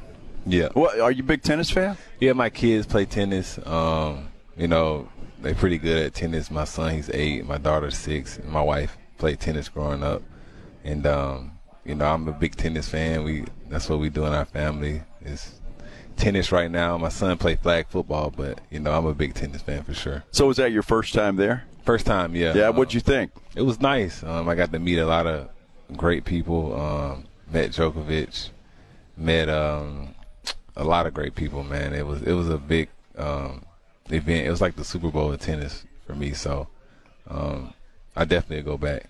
when you when you think about going to an event like that, fitting in. I mean, obviously you're an NFL superstar, so you get places. Yeah. When you're talking to, a, say, a pro tennis player, Yeah. do you talk about just life in general, like like dude stuff, or are you talking about how to be a professional at that level, and can you learn something from him that he's doing tennis wise that you can apply to your, your football preparations? I think um, tennis is a little different. Um, they travel a lot, you know, way more in different countries a lot, and I think um, I have a friend. Her name Alicia. She's uh ranked like number forty in the world in girls, and I just try to, you know, um, it's different, but it's kind of similar in my position as far as like taking care of your body, you know, being able to move in, in certain directions, and um, obviously the the swinging is one thing, but I think it kind of it's kind of similar a little bit. I just try to um, talk about you know what what makes them the best player they can be, and I, I try to learn from them and give them my two cents on what what I think helps me out. Is that more mental? I think it's mental and physical because you got to put the work in, um, and you got to be mentally strong. You know, no matter what, no matter what happened. You know, say you you lose a point, you know, you got to be able to reset well, put it behind you and get better. I, I, would think tennis, and I haven't really given this any thought until Joe just brought up you going to Wimbledon. Yeah. A tennis player like a defensive back, you're out there alone. Exactly. And a lot of times as a DB, you're on that island alone, yeah. and if they catch a pass, you've got to shake it off. Even though you've got teammates, yeah. that relation I think could, yeah. could be there. Yeah, for sure. It's uh, it's you, at cornerback position and in tennis, you got to be mentally strong. You can't you can't get too high, can't get too low. You got to be able to you know, whatever happens, be able to shake it off good or bad. Because you can play great for three weeks, four weeks, and not play so great one week. You got to be able to come back and, and keep building, and and that's that's how you become great. Now, Stephon, when growing up, did you always want to play defense, play cornerback, or, or, or were there other positions you tried? Honestly, I you'd be surprised. I played quarterback my whole life. You know, growing up in high school, I never played defense, and um, you know, I, I got recruited as an athlete coming out of high school and my dad was like, "You gonna be a corner," and then, you know, um, I think uh, in, in camp, I used to go to camps, you know, and play corner, and I used to just lock everybody down, not playing corner. So my dad was like, "You gonna be play corner," and um, you know, the rest is history. Now, was it something? Those those types of skills are, are very unique to play to be a cornerback did it come naturally to you, or did you really have to study the game at that position? I think at first it came natural, but then I started, you know, per- perfecting my craft when I knew knew that I wanted to play the cornerback position. Um, and I think, you know, with my size, you know, I think they didn't really have big corners back then. It was more of the smaller corners. I could run with anybody, and I was bigger, so um, I think that gave me a, a big advantage, you know, coming out of college. Stephon Gilmore joining us here on the Blitz. You, you talk about that again help fans understand, help us understand. We see a, a defensive back get beat. Everybody's trashing that guy. And then, you know, the coaches say, well, that wasn't really his guy because he was releasing him to the safety. Yeah. Does that bother you when, when people are trashing you or, or a defensive back in general? Because I imagine there's a brotherhood. You want to protect the other guy. Some guy's getting hammered. Yeah. And you know that wasn't his guy. That wasn't his responsibility. I think um, you can't really listen to the noise. You know, obviously you're on the team, you know what who's supposed to be where, and you just learn from it. You know, it's one thing if it's technical, you can really critique yourself. But you know, when anything happens that's not good on the field, you kind of just go to the sideline, learn from it. You know, not let it happen again. Uh, what, what's that feeling like when you know you got beat and you're just trying to catch up, man? And it doesn't happen to you very often. I Yeah. get it, but sometimes it does. And you, oh man, it beat me, and I, that's got to be the loneliest feeling in the world. Yes, it's, it doesn't feel well, but uh, you know, it, it's uh, it's Yeah, uh, Joe, it sucks. It sucks. It doesn't feel good at all. Hey, at what point the other criticism the defensive backs get a lot is when they make a business decision and don't go in for the tackle or they you know a little low lay kind of defense. Yeah. Uh, Take us through those kind of plays. I think, um, you know, when I was younger, I used to just go in there and just blow, you know, um, running back, no matter who it is, up. And I make the tackle, but now I think I tackle smarter. I can still get them on the ground. I keep my head up because I used to go in there reckless when I was younger, but I tackle smaller. I, I don't really make business decisions, but I just try to, you know, be smart and, and get them on the ground. Is that something you can teach a young corner that you're playing with? Yeah, like for here for the Dallas Cowboys. Yeah, for sure. You can like you know, it's not it's not about blowing them up. It's just getting them on the ground, you know, and and that's the main goal. You know, you don't have to go in there and put your head in there. Just you know. But that's football, isn't it? Yeah, it's football, but the goal is to get them on the ground, no matter how you get them on the ground. So, um, just make the tackle. Is there a lot of uh, busted the chops in the meeting room when you're watching film and you know some guy made the decision not to stick his head in there? yeah, I mean, we see it all the time. You know, um, from watching film, you'd be like, "Oh, that guy didn't want to make that tackle." Um, but you know, you never want to be that guy on film. You know, someone watching and you, you turning it down. How do you get away from football? What do you do outside the game?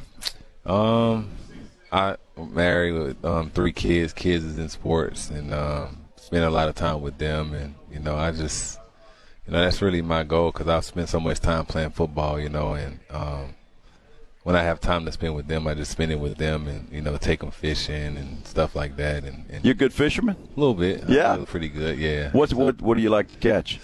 I like deep sea fishing. Okay. Um, you know, and and taking my kid, well, my son now he's old enough to go, but not my youngest son. But you know, just doing stuff like that just to relax the mind and, and get away from football. Now, training camps here in Oxnard. You been to the ocean yet? No, you rented a yet. boat to go out, a little yet, deep sea yet. fishing? Are, are, are you going to? Is that on Maybe the agenda? Sunday. Yeah, maybe Sunday. Maybe on Sunday? yeah. Um, I just, you know, it's kind of hard in training camp. You know, on Sunday you kind of want to. I get massages every day, so I kind of want to take care of my body first. But maybe I get out there. Well, I mean, go out there on the water.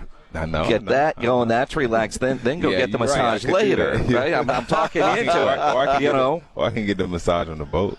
There you go. I mean, that's not really deep sea fishing, but I mean, you know, It sounds I like mean, a great well, Sunday it, afternoon, It does. It does. I mean, that's the difference from an NFL player mindset and ours, right? I mean, that, that's kind of how it goes. You, you compare camp out here in Oxnard, some of the other camps that you've been a part of, other teams that you've been a part of. What's the biggest difference? I mean, when you heard we're going to California for camp, Yeah. I um everywhere I've been is mostly been in house. You know, I never really been on a team that's we traveled somewhere else. Um, but it's been a great setup. It's in California. I never really been on the West Coast like that, but to play and maybe the ESPYS or something like that. So it's a it's a fun experience. We all here together. You know, this uh, this is where we build that that camaraderie, that brotherhood with each other, and it's a good setup. Stephon Gilmore joining us here on the Blitz. Before we let you go, and I can't believe we've been talking this long, and we haven't asked you about Yeah, we Micah Parsons and playing it. with a guy quite like Micah Parsons, who was so excited when you joined this team. Yeah. T- Talk about that dude. Man, I never seen nothing like it before. You know, he's uh he's special, you know, he just have that thing you can't teach, you know, he's fast, strong, you know, and one thing that stick out with him is he has a motor, you know, that never get tired. You know, he's he's a special player and I'm super excited to play with him because I know, you know, those quarterbacks will be running for their lives. He spends and spent a lot of time this offseason. We had him on our show yesterday, seeking out advice from all kinds of people that have been in the game for a long time, high level type players. I imagine he's been picking your brain a lot. For sure. Talk, if you can, those conversations of what you're trying to teach Micah Parsons. I think he uh, he asked me the other day, you know, about how what's my you know how I take care of my body and stuff like that, and I told him, and because you know I've been playing this game a long time, you know, twelve this year twelve, and I think one day he he want to get there and play at a high level, just asking me, you know, my my routine and things like that, because he's very that's good. He's asking questions because you have to ask questions to get all the answers to get to where you want to go. So I'm super excited to see him, you know, grow as a player, and um, you know, it's it's fun just, just sharing information because I'm I look up to, to him too. You know, he may be younger than me, but you know, um, to seeing him play on the other side other side of the field super exciting. Is that something you learn to take care of your body, or have you always done that?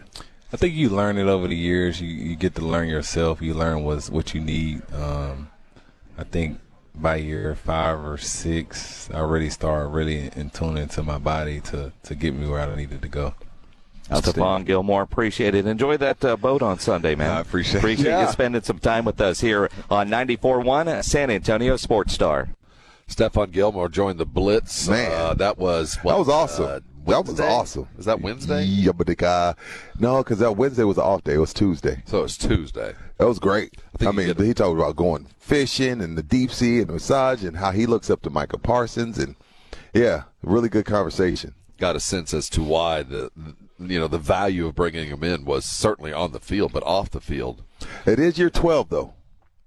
Yeah, off the field. It is year twelve. I I mean, you, at- you, attu- you attain that long and tooth ability and understanding, but you certainly are slower. He isn't the same guy he was. right? He's not the guy that the, the Patriots picked up, but could still be very serviceable when surrounded by you know great talent, which he is. On the other side, uh, when we get off a break, uh, the college football world continues to shift, and I think we can go ahead and pronounce uh, that the Pac-12 they might not be imminent, but it might be time to check into hospice.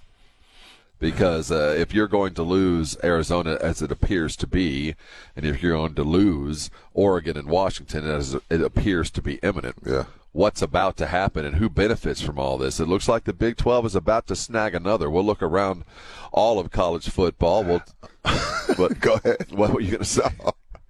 Because I just saw the, we have the audio. Um, I guess when you become a, a Hall of Famer, you decide, hey, you know, I'm going to start trying some things and maybe, Oh. maybe sing the national. Yeah, we're gonna. I was. Yeah, we're gonna cut back. I was like, You come know- on, dog. That's my guy too. Can- oh, see, it was unfortunate. like it's family. it was unfortunate, Rob. Just call it what it is, bro. And, and, you know, you wh- where were you when somebody just out unexpectedly started singing the national? It- you were at the Aggie Club. Yo, yes, I was at that Aggie dinner with Jimbo Fisher and the, and the host, the MC. This- just started just blur. First, it wasn't bad. You know, it wasn't like Carl Lewis, but he just started singing And- the and national neither anthem. was DeMarcus. And I was like, wait a minute, where what what's going on? Demarcus wasn't Carl Lewis. No, but he wasn't Whitney Houston either. What was he thinking? He's thinking I got a gold jacket. If I want to sing the national I guess anthem, I can do it. We'll hear that and talk some college football next. This is R and R in the morning, and you're on 94.1 San Antonio Sports Star. Then each day as if it were on purpose. I wake up in the morning, I piss excellent. R&R in the morning on 94.1 San Antonio Sports Star. Good morning. Good morning to you. Good morning, good morning. It's R&R in the morning here on San Antonio Sports Star. Welcome to 8 a.m. Don't worry about them brake lights. We'll get you where you're going. Lots of Dallas Cowboy talk today as we wind down our Dallas Cowboy training camp coverage brought to you by AA Best Bail Bonds and Southern Recipe Small Batch Pork Rinds. Of course, uh, Texas Cheer Liquor for helping us cut out here. Been a great week and lots of news and we'll address everything that we've gone through. News on the outside world college football world is shifting. Last night we had the uh, Hall of Fame game. Um, What? it was a game. It was a uh, the game started at activity. four o'clock. we had pregame. at That's so weird. O'clock local, five oh five kickoff. Yeah, Rob was laying on the couch. He was like, "Football's on," and it's like bright and sunny outside. Only time bright and sunny football happens is on Sunday. It was weird for four o'clock for a pregame to start, but nonetheless, it did. But I watched a little bit of it because Kellen Mond was playing. He's Yeah. from San Antonio. We watched till he threw a pick, and Yeah, that's when I was like, "Okay, I'm good. that was rough. Yeah, I'm good." It's funny how the Jet fan now that they've got Aaron, Zach Wilson ain't so bad. Yeah, maybe we can fix him. Maybe we can save him. It's it's, Is that a it's thing? worth. Is that know. a thing? Is that a real thing from Yeah, Jets man, yeah, suddenly I didn't know that. this guy that everybody hated, they wouldn't even like, man, get rid of this MILF dude. You know, they just, now you got Aaron around. They were like, you know, he's kind of cute. Maybe we should keep him around. Mold him. Yeah, that's what I would do. I mean, it's not like Aaron's going to play till he's fifty. Oh, I agree. But, uh, I wouldn't get rid. I mean, I wasted a second round, a second pick, a second overall pick on him. Oh, keep him. Well, I'd like to think so, but they, they would have put him out to pasture last year if they'd have had their way. Well, he was playing fine until Breece Hall tore his ACL. That's what People- I tell know, everybody. You know, people always, you know, people forget. You know, we have short term memories. They had a winning record when before Breece Hall tore his ACL. Just saying. Diana Taurasi went and got 43 What? last night. Oh, good. now for her. 10,000 points. First WNBA player to do that. Not surprising, but she, um, obviously leading, leading scorer in the league's history. Um, Been the leading scorer in the league, what, five times, six times? golf clap. I know, for real. I, mean, love She is legitimately Yeah. on the uh, Mount Rushmore without hesitation. That's the thing. Well, I'm just saying, if you were picking your top four, Yeah. she's there.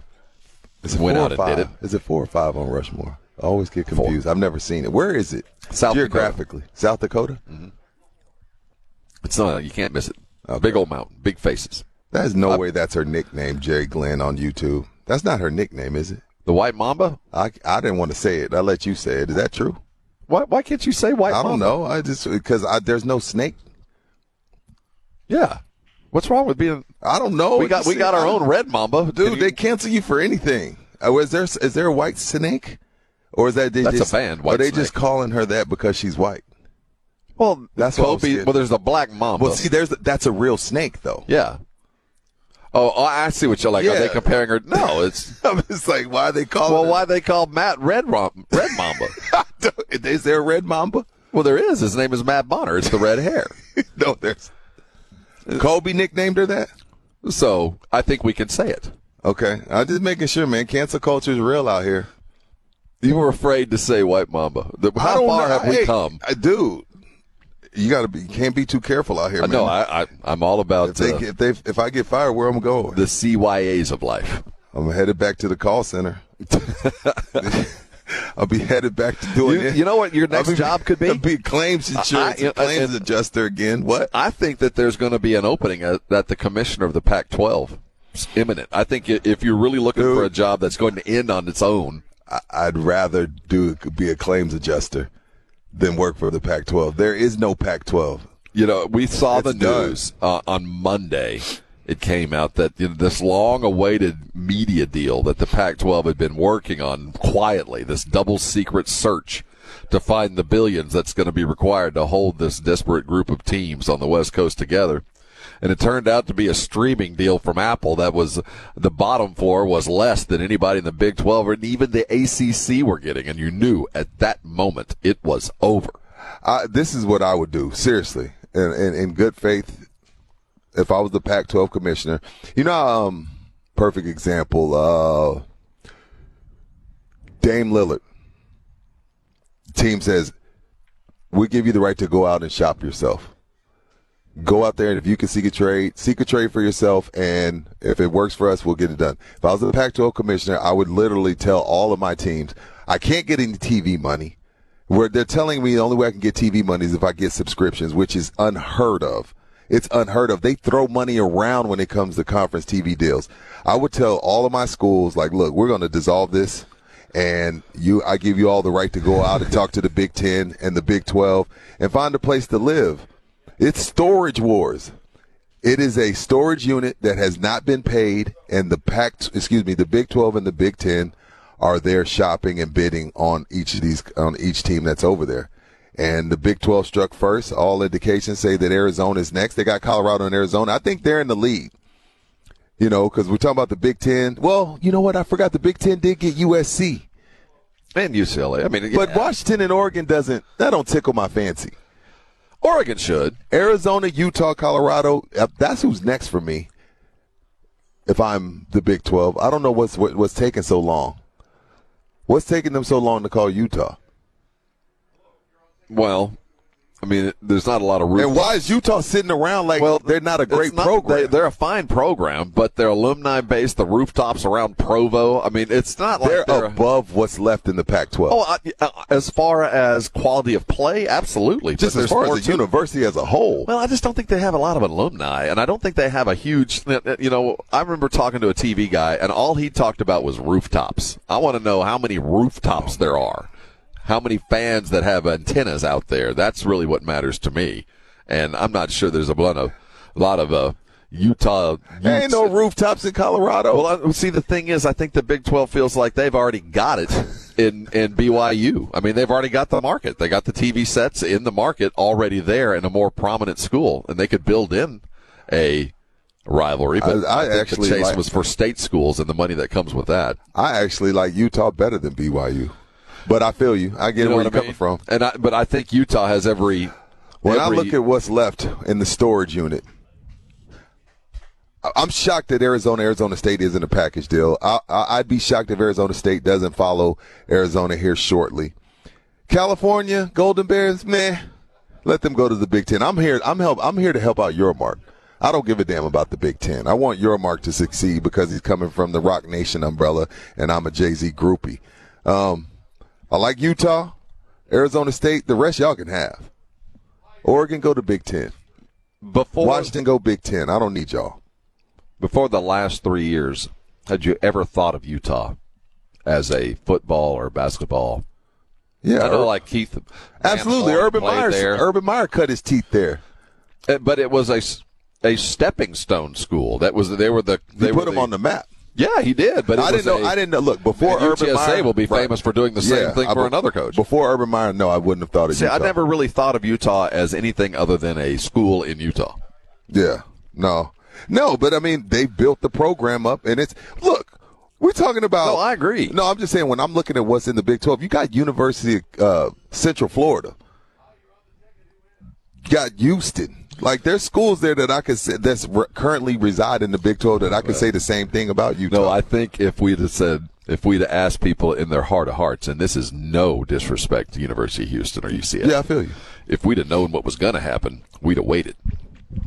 If we'd have known. Oh, if the you- Pac-12 if the Pac-12 would was become a storage going unit. to freaking collapse, yeah, we probably would have preferred to have So- Washington and Oregon in the Big 12 over UCF. And no disregard, but those are big state schools with massive alumni support. And Houston, as big as they are, and UCF, as big as they are and growing, are just not the same. So you mean to tell me instead of Cincy, BYU, Houston, UCF, you would have took Stanford, I'm just Colorado, I wish- I- I Utah, kinda- Arizona? I kind of wish we'd have known. yeah. If I'd have read the tea leaves and waited, say, eight months, maybe things would have been very but different. you have to be proactive. But the demise was created by the very actions that they took. I mean, we wouldn't have gotten here but for the Big 12 doing what they did. So, But see, this is the thing, though. This is why the Pac-12 should dissolve. When the Big 12, when you UT and OU left, the Big 12 went into action. They went and found a guy that they could find that could market the conference and that could get somebody here. The Pac-12, UC, UC, USC and UCLA left, and they're like, "Oh, okay, well, we'll we'll, we'll see what happens." You- Big 12, like, okay, we got to go into action. We got to fix this. Let's go get a TV deal. Let's go get four new schools. Let's go steal some schools from the Pac-12. While the Pac-12 is just like, I don't know what to do.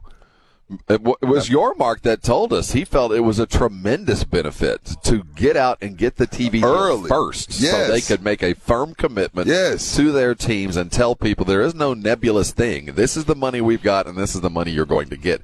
And because they had done that, the transition from Colorado into the Big 12 took about 36 hours. Now, Co- Colorado's only sexy until Deion leaves. Now, if Deion ever takes another job, Deion goes against Florida State, then Colorado just sitting there like an eyesore in the Big 12. Well, like we- the only reason why Colorado is sexy is because of, Well, we don't care before. about Colorado. Well, we care about is- Deion. Yes, we've tried this before. yeah. This isn't the first time that they left, right? We've attempted this, and So- they never felt welcome, and we never really liked them. So hopefully Florida State doesn't get any money and go hire Deion because then we're stuck looking at the Buffaloes. We well, we hope that there's he's there long enough to build some semblance of a program. No, I think he'll be there at least three to four years. But I do appreciate the fact that you brought up Florida State because it, while we're talking West Coast and the, the additions in there, Florida State two days ago, their president said, currently with the ACC offer as it is, it would behoove us as a school to look elsewhere. So now, as you see, now five other schools are be- behooved to look elsewhere. Now, I don't think they they carry quite the weight that Florida State is, but you could argue that as far as the program stability and, and ability, they're equal to Florida State currently in Oregon and in Washington. Florida State and Clemson could essentially do to the ACC what USC, UCLA, and Colorado did to the Pac-12. If Clemson, if Florida State really decides to leave, and Clemson's like, well, there's no reason for us to be here. The ACC's for sale. The ACC becomes another storage unit if those two schools decide to leave. The problem is where on earth would they go? Next door? To where? The SEC? I, we act as if I want to give up a share of my money to let Florida State in the door. I got enough teams. First of all, your I don't think y'all's vote really matters. No, I'm not just saying A&M. I'm talking about everybody. I'm talking about everybody going, why would I want to add Florida State to what is already preeminently the best football conference on, on its face? Now, that'll go back and forth. Right. Why would I want to add Florida State and diminish my dollar amount every year when it's already good? The money's going to continue to go up, Rob. I don't think so. Not for the foreseeable future. Ah, the deals are done. There's no more no, money no, to come. I, no, I, I, I agree with that, but you're still going to make more money.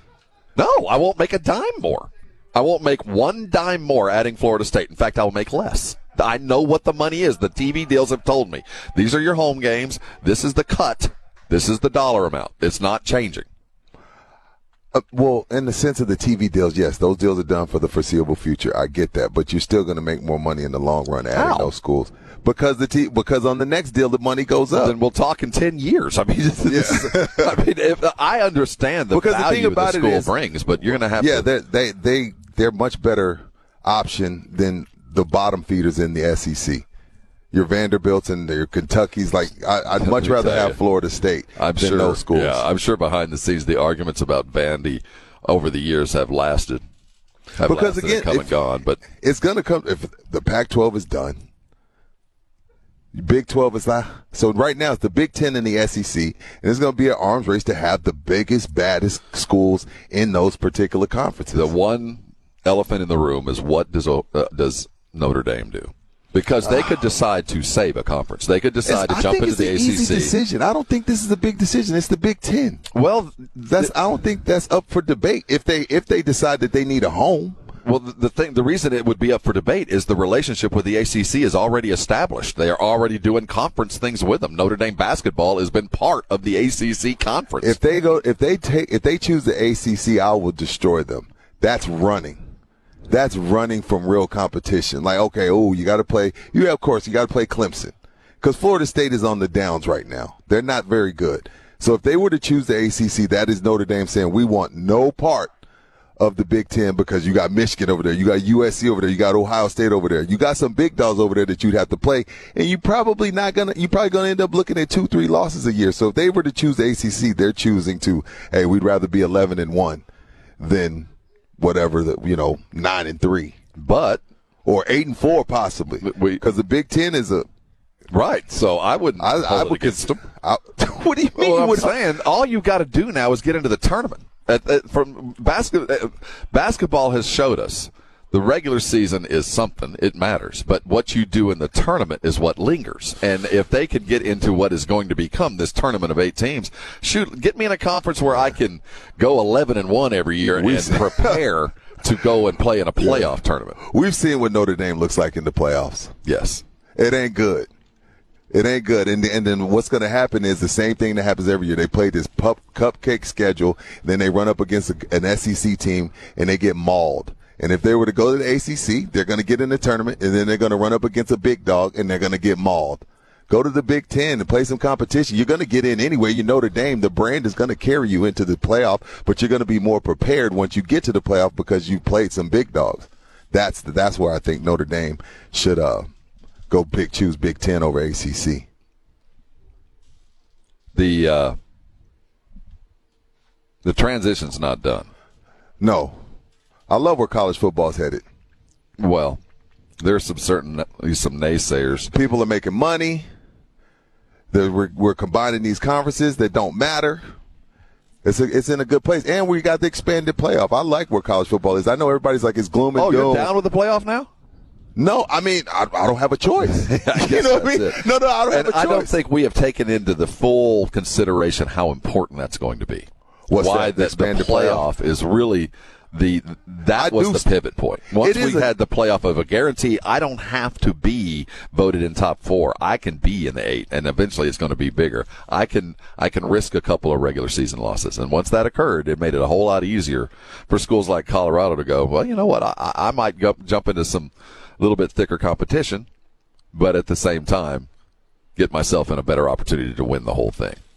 And basketball, I think, uh, showed us how important that can be. And your Brett Yormark, the uh, commissioner of the Big 12, I think read those, read the signs a lot earlier than others. We're going to be joined in just a couple of minutes by Sam Williams, one of the uh, one of the breakout young guys from the Cowboys last year. Now the question is going to be, can he stay healthy enough to continue the growth of what looks to be a very good defensive end linebacker type that has a lot to bring? He's going to come and join us. He's already dealing with a bit of a shoulder. He's from the SEC. He went to Ole Miss. Yeah. And he's a.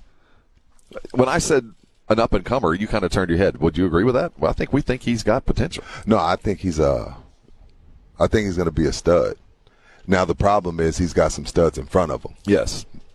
But I think he's the real deal, and I thought it was a steal when they got him in the second round. So Sam is just around the corner. We'll talk with him. We're summing up what has been an extraordinary week here on San Antonio Sports Star. And we ask you the question of the interviews you've heard. What was the most interesting? Was it Dak? Uh, was it Micah and how much he dislikes Rudy J? was it Mike McCarthy? Was it Jerry and his firm, firm discussion regarding Zack Martin? I put Dan Quinn in there. Dan Quinn was low key, energetic, exactly how we'd expect. Was Dan Quinn the guy you thought? Gilmore was just like super nice. Like that was a that was that was borderline cheating. Well, it, yeah, he gave them he gave them 17 minutes. You know that's unheard of in sports. Period. It felt like he brought cookies and they just kind of sat around and just kind of caught up. Yeah. What was your favorite interview? Let us know. We're going to try to add to that pile as Sam Williams is imminent. We'll be uh, it'll be right after 8:30, right? Uh, eight between 8:40 and 8:50 is what we've been told. What do you hear in the background? What is that? Oh, that's the lawnmower fixing the. Uh, the Getting ready for a simulated game today. You know the uh, the annual what ifs are out for the conference play. How, you know, uh, if, if NFL? yeah, well, no, in, in college football. Oh, gotcha. we stick with college football. I- I- If this happens, this team's going to be good. If this doesn't happen, this Oh, team's yeah, not yeah, good. yeah, The what ifs are now being listed out there, and I found. Um, a couple of these listed that you know regarding Texas, regarding Regarding A&M, obvious- of course. obviously. And there's more between the two morning. schools. Before we start talking about the two, how many what ifs? Which school has more what ifs to deal with? Because they're on different parts of the scale, but they both have a lot of questions to answer. Some are a little bit closer to the others. Which, of, in your mind, has to deal with it? As far as Has who has more what ifs or more ifs? If this happens, are you talking about between Texas and Texas A&M? yeah, between those, I got to say, good lord, I'm gonna go A and M. I'm gonna go A and M one because Texas at least the bottom line this year to me, and I'll get back to the answer is the it's the year of the quarterback. Georgia, Bama, Tennessee, the Aggies all don't know who their quarterback's going to be. Even Ohio State, C.J. no, Stroud A&M has their quarterback. It's Conner Weigman. It is. It, there's but no I, question. I mean, that's a name. That don't mean he can play. Well, so what I'm saying is he's not Quinn Ewers. He's not Quinn Ewers. He's not. So I, when I say what ifs, if you if one team already has a quarterback that's set in stone and already balled out against Bama, I'm going to give the more what ifs to the Aggies just off of that alone, and then also. you uh, telling you me had- Ewers is comfortable with Arch walking No. around? what I'm saying is he's already been named the starter. He's already been in the fire. He already played. He had played a great game against Alabama. So what I'm saying is, how many people did y'all have transfer? 79, 80, 107? I can't remember. It was a lot. Okay. Uh, I- Right. I, am I'm agreeing. I know you're trying to pick a fight. But No, no, no, no, no, no, no, no. I swear to God, I'm not trying to pick Oh, a no, fight. you told me 79, No, you told me to answer. You told me, hey, who has more? No, no. I'm with you. But uh, So I would say it's the Aggies off of the fact you had a bunch of transfers, and then is this freshman class from last year that started a lot of games and was injured a lot? Have they turned the corner and developed, and have they been coached up? you haven't asked really the biggest. The biggest if is Bobby Petrino. That's the big if. Well, Bobby Petrino, w- w- what's the question there? If Bobby Petrino can put together an offense, this A&M Oh. team will absolutely surprise. If if Bobby Petrino can put together an offense that doesn't cause some kind of civil war inside of the coaching offices between he and Jimbo, feel you. I think Well- that there's a massive potential for growth. I think there are more there are more big ifs with A&M, no question about it. Oh, so we agreed. Yeah, no, See, no, I I'm didn't not fighting you. fight. No, I'm Oh, not fighting you. I don't think that this is. I think Texas is in. A, this is a transition year for Texas. Just don't screw this thing up. Yeah, I mean, no matter what happens, you're someplace else next year. I keep saying, and I'm going to keep saying, uh, Texas, this is a training camp year. My strength and conditioning coach is going to work his ass off. What I mean is, I got you got to beef up my trenches. You need to beef up my offensive line. You need to beef up my defensive line because who cares what happens to them in the Big 12 this year? When you make that transition to the SEC, are you going to be ready? You're going to be playing Georgia the first year you get there. You know what I mean? Like you Yes. get there, and here you go. Here's Georgia. You know, so you this year is training camp. Everything you do should be geared toward the SEC, meaning the style of play, um, your substitutions, because you know the reason why Bama and Georgia dominate is because they send three, four different waves at you. So you training camp. If you win the Big Twelve, that's gravy. It's gravy. So but I still say more what ifs on the side of far and away. And the the idea of even as good as they could possibly be, Right. the success isn't as as could will not be as grand as what Texas expects. I do think that they are easily the odds-on favorite to win the Big Twelve and shouldn't really have much Texas, trouble. you know how it is before you uh, go on vacation. You kind of mailing it in. Well, if Ewers mails it in, Sark can say all this like, yeah, we want to go in with momentum, and but if even if you do win the Big Twelve, that ain't no momentum going into the SEC. oh, it's huge. What are you talking about? no, what I, I mean by that is they haven't won the Big Twelve in a decade. no, no, no. I'm saying, but what I'm saying is that doesn't mean that that's gonna that that translate. success is gonna translate Oh, they'll tell you it will. to LSU and Georgia and Bama. I don't mean that. I don't mean anything. A guy that knows the SEC front to back is Sam Williams. Played his football at Ole Miss. Now he's a Dallas Cowboy defensive end. Can he stay on the field? Can the upward trajectory continue? he's dealing with a difficult shoulder right now. Remember he had a car wreck back in. Uh, remember I he got about he that. pulled out at there. Sure he was up in Frisco and got hit. That was a scary day. We're going to talk with Good him point. about that, his shoulder, and everything else just around the corner because you know that's what we do. This is R and R. You're on 94.1 San Antonio Sports Star. R&R in the morning on 94.1 San Antonio Sports Star.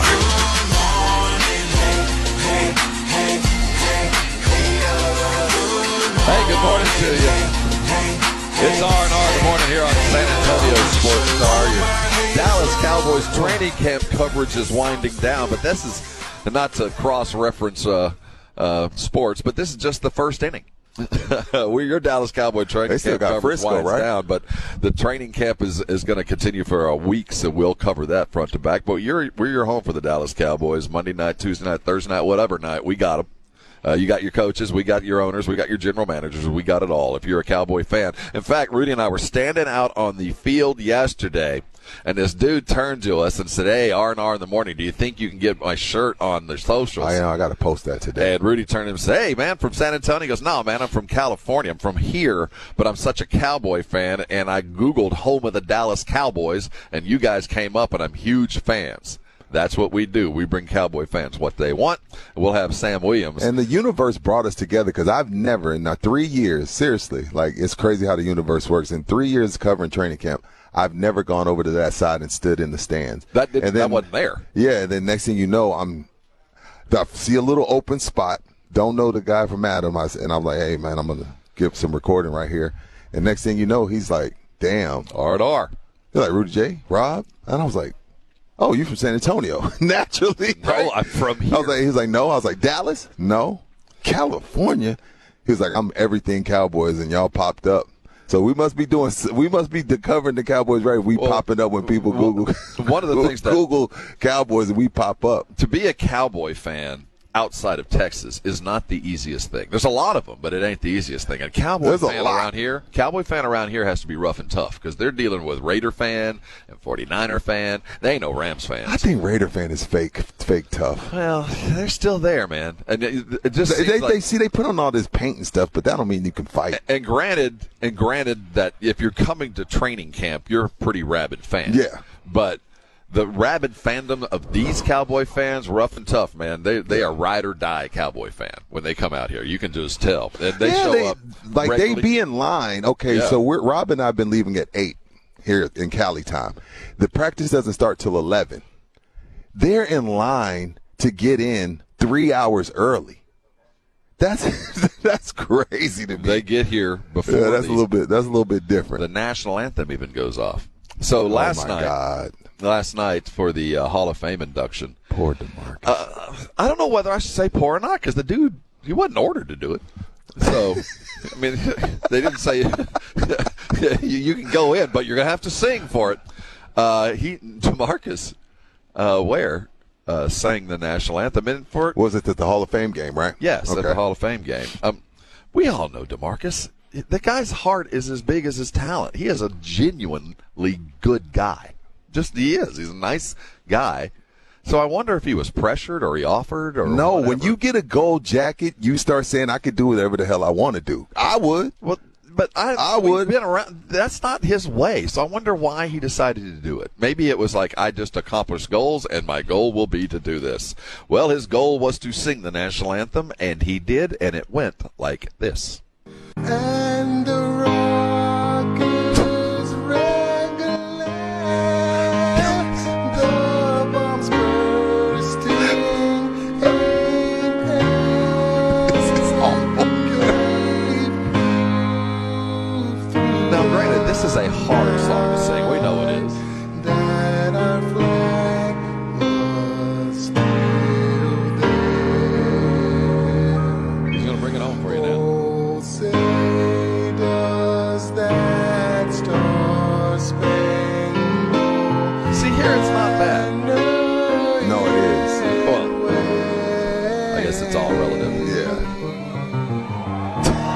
Got a little jazz piano to take it home. For the land of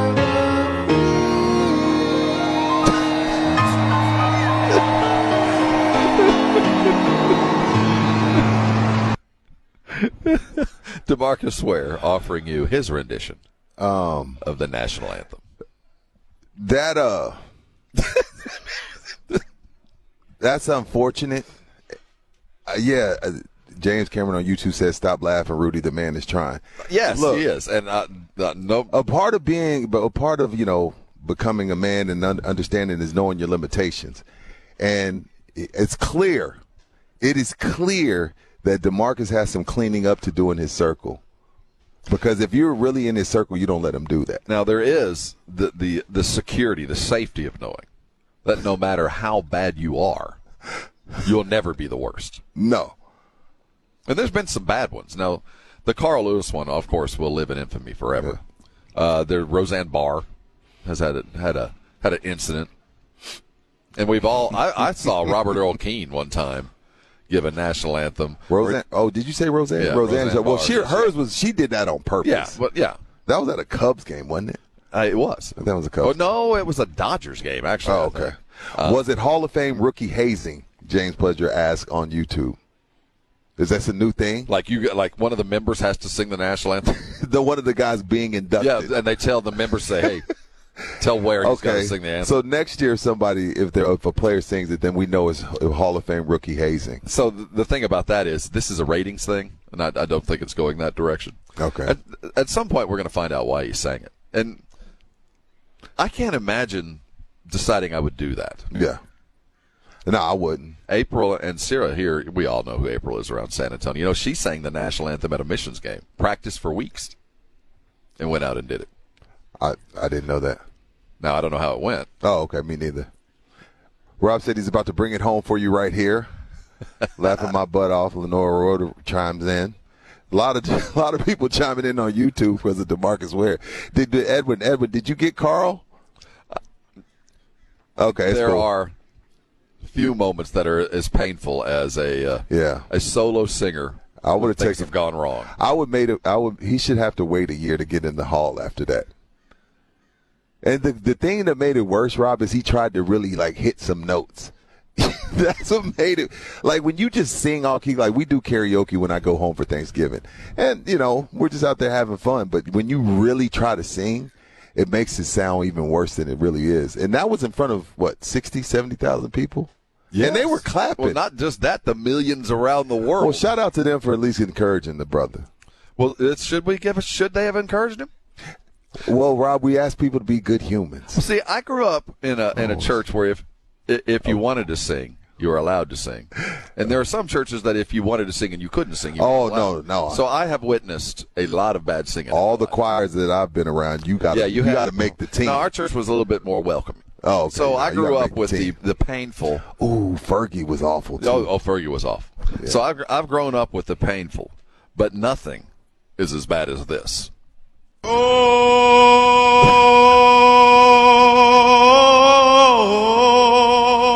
Oh, oh say, can you see? And the rockets, red flag. Uh-oh. Uh-oh. I'll make up for it now. Oh, the land of the free. people are laughing. Were people laughing? Yes. Was that laughing? Yes. Yo. but how do you stop singing the national anthem and say, uh oh, I'm going to make up for it right here? Only You see, and that's the thing, dude. Like, like you're Carl Lewis. See, that's you're the the, thing. fastest man So in the I- world. That, why isn't that enough? This been so long ago. I tried to impress upon my sons how funny this was. And obviously, on its face, it's funny. But you have to remember the time when Carl Lewis was a name big enough to go sing the To go do it if he wa- if And- he so chose. and Carl yeah. at, the, at, at, at that moment was considered the greatest athlete in the world. That he was 100, 200, long jump, Olympic after Olympic. The Dallas Cowboys had drafted him. He was selling product. He was he was everywhere. He was our Right. American athlete. Wheaties, all of that. Did all of it, and and was a, a a worthy guy. Deserved all of that. Until he stepped up to sing, he had the arrogance know- to think, "Well, I'll just do this too." and and this isn't even a shameless plug. This is legit. Like why this became infam- like an infamy for me was Jim Rome. Rome used to play that all the time. Like, and I'd just be sitting at work. This is when I was working for Nationwide, and I had my little headphones in, and I'd be sitting at my desk, It's cracking up, fun. laughing at Rome. And everybody's like, "What the hell are you laughing at?" I'm like, "Rome will not stop playing this damn Carl Lewis soundbite." So it's crazy how this come full circle that we're playing it today. And Jim Rome's coming to 94.1 San Antonio Sports Star here. When does he start? The eighth, he's uh, just around the corner. Well, the 14th. I'm, four- I'm So sorry, the we're a 14th. We're a week. Yeah, but away. we're a week away, so that's crazy. Yeah. Uh oh. Shout out to Carl Lewis though. He he can still beat us in a race though. the the bless your heart moment for Demarcus It happens. shouldn't dampen. Well, it won't dampen. What And, uh, was uh Mario Martinez said, did they not vet him first? Look, there's some people, just like Rob just said with Carl Lewis, they didn't. They're not going to make you try out if you're Demarcus Ware. They're not going to make you try out if you're Like Carl Lewis. odd- a- a you demo. are the tryout. You know what I mean? So sometimes you say, "Hey, can I see your ID?" You say, "I am the ID."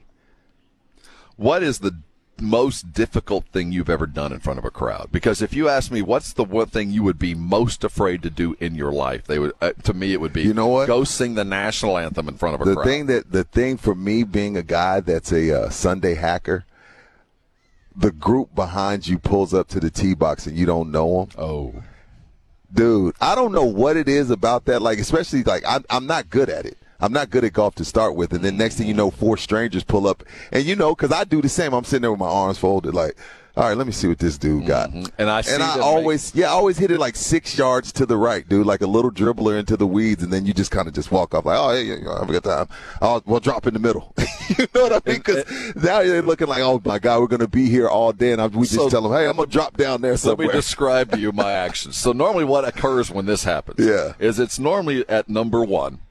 Yeah You know, there's a line waiting, and number one's normally like off a cliff, so you have this wide open expanse, and everybody's trying to kill Should hit the fairway And normally, th- these guys pull up behind you, and they you can just look at them and know they're leathery, and they spend a lot of time on the course. And I'm normally like the third dude off because I don't want to be the first one off, even amongst my friends. I don't want them Right. to see. me. So this is one off. So you see your first friend go off, and he he flubs it, and the dudes that are walking behind are making fun of him, and you know. You're No, they don't make fun of you. They, they're- you can just hear them. No, they're actually pretty cool about it, but what's they- even worse is if they give you pointers, like, dude, you're uh, no, don't do that. No, they So- don't give you pointers. They say, "Hey, man, it's going to be all of us. Don't worry Yeah. about it." But what they're thinking Yeah. is, "We're going to be out here Or all you, day." or you see your boy swing, and you hear the guys behind you go. It's like, oh no, man, I've never, I've, he's better. Now. I, I can't say that's ever happened. Oh, no, it's I've never had anybody laugh at me. Well, no, it's the not- gentleman's sport. not overt. but it's that that look of disgust when they know I'm behind this guy. yeah, I'm gonna be out here day. for six hours. This guy's going to be in the woods. He's going to be looking for a ball. No, I'm big on pace of play. So I will, I will drop and pick up and keep the party moving. But I understand my limitations on a golf course. I know I'm bad. Yeah, you I've are. Never been I- we to. all are, Rob. I've never been lied to and told I was good. We're all I- bad. I have no illusions, so it would never be as bad as being going given a mic and going, "All right, Rob, I'm not doing that. go sing the national anthem in front of a crowd of people that are willing to laugh at you if given the opportunity." Yeah. Well, just don't do it. Don't embarrass us in front of Sam Williams. We are awaiting Sam Williams, the uh, defensive end for the for the Dallas Cowboys. Breakout early season last year, um, dealing with a shoulder injury early in camp, but uh, staying busy and expected to be a play a big role, you know, as the uh, in the depth part of this defensive end linebacker situation that uh, Dan Quinn has got got captain in good shape. Got some dogs in front of him. Got some dogs in front of him. It's going to be a fight to get him some get him some playing time and to get those goals, those lofty goals that Micah Parsons had told us about that he had. Like they told Micah Parsons he wanted to get ten sacks. Micah said, "Well, go get it, but you know who you're going to have to get off the field to go get it. It may be D. Law's time. It may be my time, but if you want ten sacks." You really gonna have to go out there and go get it. And- And when it comes to to Sam Williams, he's in that group of the next, the youngsters, the ones that have been drafted recently that ha- are, are filling in uh, the gaps that you know. Leighton Vander Esch has been here for a bit at linebacker, and we know what Micah is becoming, and the defensive line that it's just adding some depth. And what you know, the expectations for him are just fill the role and be that. But as you brought up, there's so much depth here that it's going to be difficult for him to find his way. But even despite that, had a good rookie year. I thought it was a solid. I thought it was a great rookie And year. we, we had a chance to bring Dan Quinn on earlier in the week, and we asked him about you've got this core group of studs. I mean, you've got Stephen, uh, we've got Stephon Gilmore, you got Trevon Diggs. You know what you've got there, and Leighton Vander Esch, it's a very known quantity, and you know Right. Marcus Demarcus, and you know what you've got in Micah. But you've got the young guys too. You've got Mazi here, and you've got a couple of other breakout, uh, Bland at cornerback that had a hell of an early season. How do you coach the studs?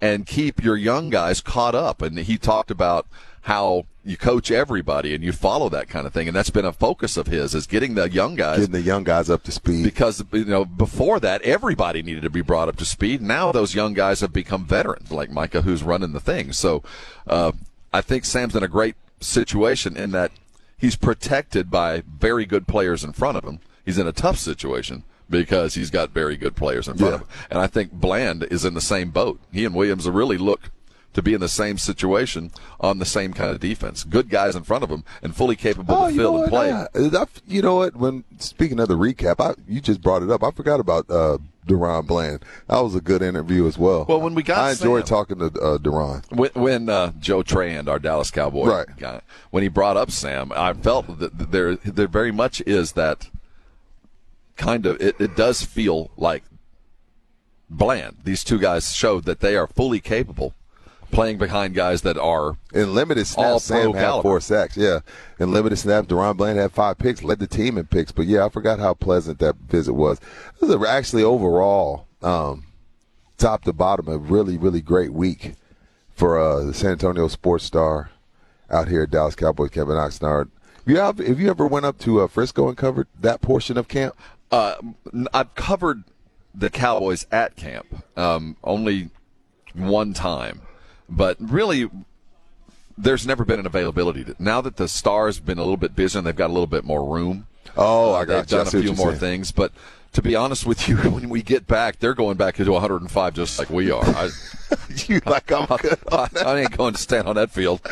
Oh, not dropping five hours to go watch. You know, I'll go see it with the roof closed there at, at Jerry World in early September. I, I've gotten, But they're in the bubble. They're in the bubble. They got them a little bu- a Frisco bubble. But uh, what I saw a couple years back, they put together a big party. and It was all outside. Uh-huh. Oh, it was no. it was in one of Oh, those no. outside Not 105. I'm good on that. because they probably in you know they they filled that place. Speaking of, is this the heat that we played in as kids? No, right? We played in mid 90s. We didn't play in 105s. Global warming. Rob, there's no such as hot then. down the hall in San Antonio. They will let you know that there's no such thing as global warming. They uh well. Am I lying? No, I think they'll agree that this the, the ocean, the world is warming. They just won't figure out who who's to blame and whether it could have been caused by us. Oh, okay. We'll give it that. Last night we uh, hit one of our favorite places. The rudder room. We hit the rudder room. We didn't hit it too long. No, no, no, we did not. It, uh, we jokingly call it the uh, worst bar in the world, and uh, It is. They've kind of cleaned it up. The, the the the urine smells only faint, but we rolled into uh, a couple of uh, our friends, uh, the riders up here in Dallas. We ran into One is a hall, has a Hall of Fame vote. uh, yeah. Um, we ran into uh, uh, Calvin Watkins, who is the brand new president of the Pro Football Writers Association, and with that uh, achievement is now a, a Hall of Fame writer. So that I, I, I, you, you and I can name three friends that have Hall of Fame votes. Okay, uh, McClain, John McClain, Calvin Watkins, Calvin Watkins. and Charean Charean Williams. Charean does. Charean does have a vote. That's right. That's right. That's right. Okay. Okay. Now I don't know what that means to us. It means that we know three people that have Hall of I mean, Fame. so if anybody ever asks you, Rudy, yeah, that, I mean that's the, those are the type of stories. Like, oh yeah, my buddy, he has a Hall of Fame yeah. vote. So you know, if you Yeah. need anything, just give me a call. I can be your go-between. I can be your your help there. Also, uh, another uh, uh, programming update. Rob did get confirmation. Not sure what time yet, but we will be having the coach trailer again this year on yeah, Mondays. It looks like uh, we'll have uh, Coach Trailer back this year uh, for uh, our normal time, Tuesdays seven thirty. Monday. Is it going to be Monday this year? It's always Monday. Was it Monday? I thought Mondays were for for film. I was, Mon- I was like, what? You see, when you say stuff serious like that, you throw me off. No, it was Mondays, which was perfect because, and they're going into the AAC. I can't wait to see what uh, what goes down with Frank Harris in his twelfth season. In the uh, next hour, we're going to bring back a couple of the better interviews of the week, and of course, we're going to crown it with the interview with with Jerry and with uh, Mike McCarthy. And I think it's rather symbolic of our commitment to the Dallas Cowboys that we're going to close it out with those guys. This is my uh, ninth. You sure it's nine? Ninth or tenth? Damn, you old. You old. There's been a few that have been peppered in. You old. And you know, you, you can't help but to be enthused about your team when you go to something like this. I mean, everything is fresh and new. Are you drinking the Kool Aid? Um, no, I'm not. In fact, over the years, I've become more and more cynical. Now, I'm the first guy to watch Hard Knocks and draft a guy in my fantasy team because of what I saw in Hard Knocks, which I know is false. So, and I've been misled by the the falsities of, uh, you know, player, you know, team on team play, where you didn't realize that that that guy wasn't that good, and we thought he was Yeah. that good because he was playing against that other guy that we thought was good. So I kind of put those to bed. But one of the things I can tell you that I've seen this this not since mid Tony Romo mm-hmm. was a team completely and totally behind their quarterback from the receivers that were brought in to help him, from the offense that has been manufactured over eight years to match exactly where he is, to the mobility of the team. Everything has been put together for a guy that is uh, seemingly uh, ready to go out and perform, and we've seen what he has to offer uh, right now. But that's just part of the program. You became more of a Dak fan after the interview with the Blitz I, yesterday. I did. I, I, I serious? can, I can tell you that, uh, and it's been more. It's been in the in the coming, but I can tell you that after listening to the way that he uh, addresses things, and the way he addresses just the little things amongst his teammates, everything you hear from the vets that just arrived, like Gilmore, and from those that got here with him, it, it's all true. It all makes sense. It does. It appears that uh, is Sam just around the corner. Probably about ten. I mean, if he's next door in the car wash, probably about ten minutes away. Okay, so with that in mind, uh, what we'll do then is I want to get the break in. Yo, go ahead. No, th- so it looks like. Yeah. We're, so what we'll do is we're going to get our Let's go to break, in. yeah. Let's get Sam a, a chance to get himself settled. Sam Williams, defensive end for your Dallas Cowboys, will be here just on the other side of the break. Hold on tight. This is R and R in the morning, and you're on 94.1 San Antonio Sports Star. It's 0600. What's the O stand for? Oh my God, it's early.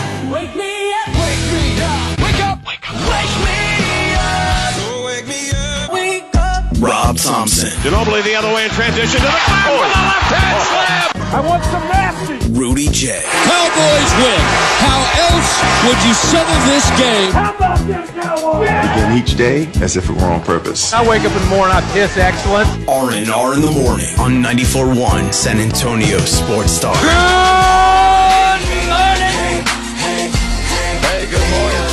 Good morning, good morning. It's R and R here on the Star. He's Rudy J. I'm Rob Thompson. We got a co-host today sitting beside me, Sam Williams, defensive end for your Dallas Cowboys, the pride of Lee High and Montgomery, joining us this morning. Hey, thanks for setting your alarm, getting up with us. Yes, sir. Anytime. It's cold out here this morning. It's freezing. Yeah, we, we're not used to it. We left Texas. It was a 105, so I know you know. Man. So, Sam, uh, here we sit. Couple years in, you feel like a veteran yet? No, No? this is my second year, Yeah. so I think I got to play what three or four games to be considered a vet after uh, last year. So after Really? like the third or fourth game, then I'm considered a vet.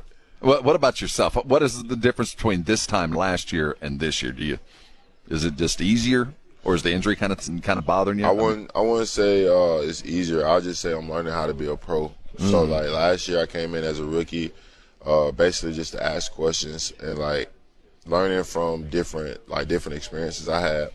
So like this year, is it's all about me just like becoming a better person, better football player, and a better teammate. Really, because football is gonna be football no matter what since Pee Wee. So I just need to be like now. I'm just focused on being a pro. Sam Williams joining us here on San Antonio Sports Star as uh, uh, complete a first week and a half of practice, a couple days in pads. You've been dealing with a bit of a shoulder. Today is a not a dead day. It's just a bit, a bit of a lighter day as there's going to be a mock game, going to be some treatment done. You got a day off coming on Sunday, full pads again on on uh, uh, tomorrow.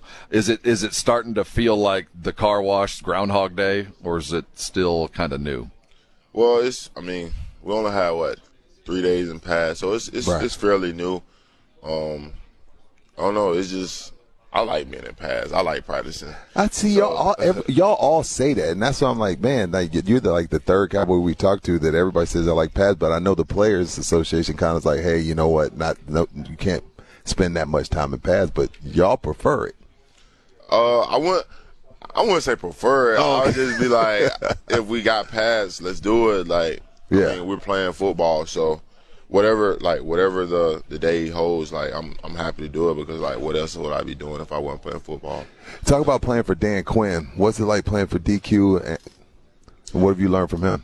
I feel like playing for him, it just make it brings out the best of you because he don't he don't settle for less. He if he knows your potential, he's gonna demand that every time.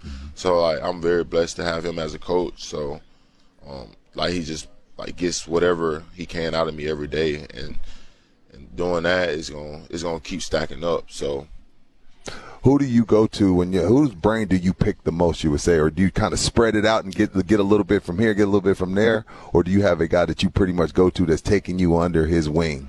Um, it depends. Like on like say for run stuff, I'll go to D Law most of the time because D Law's Okay. getting a run.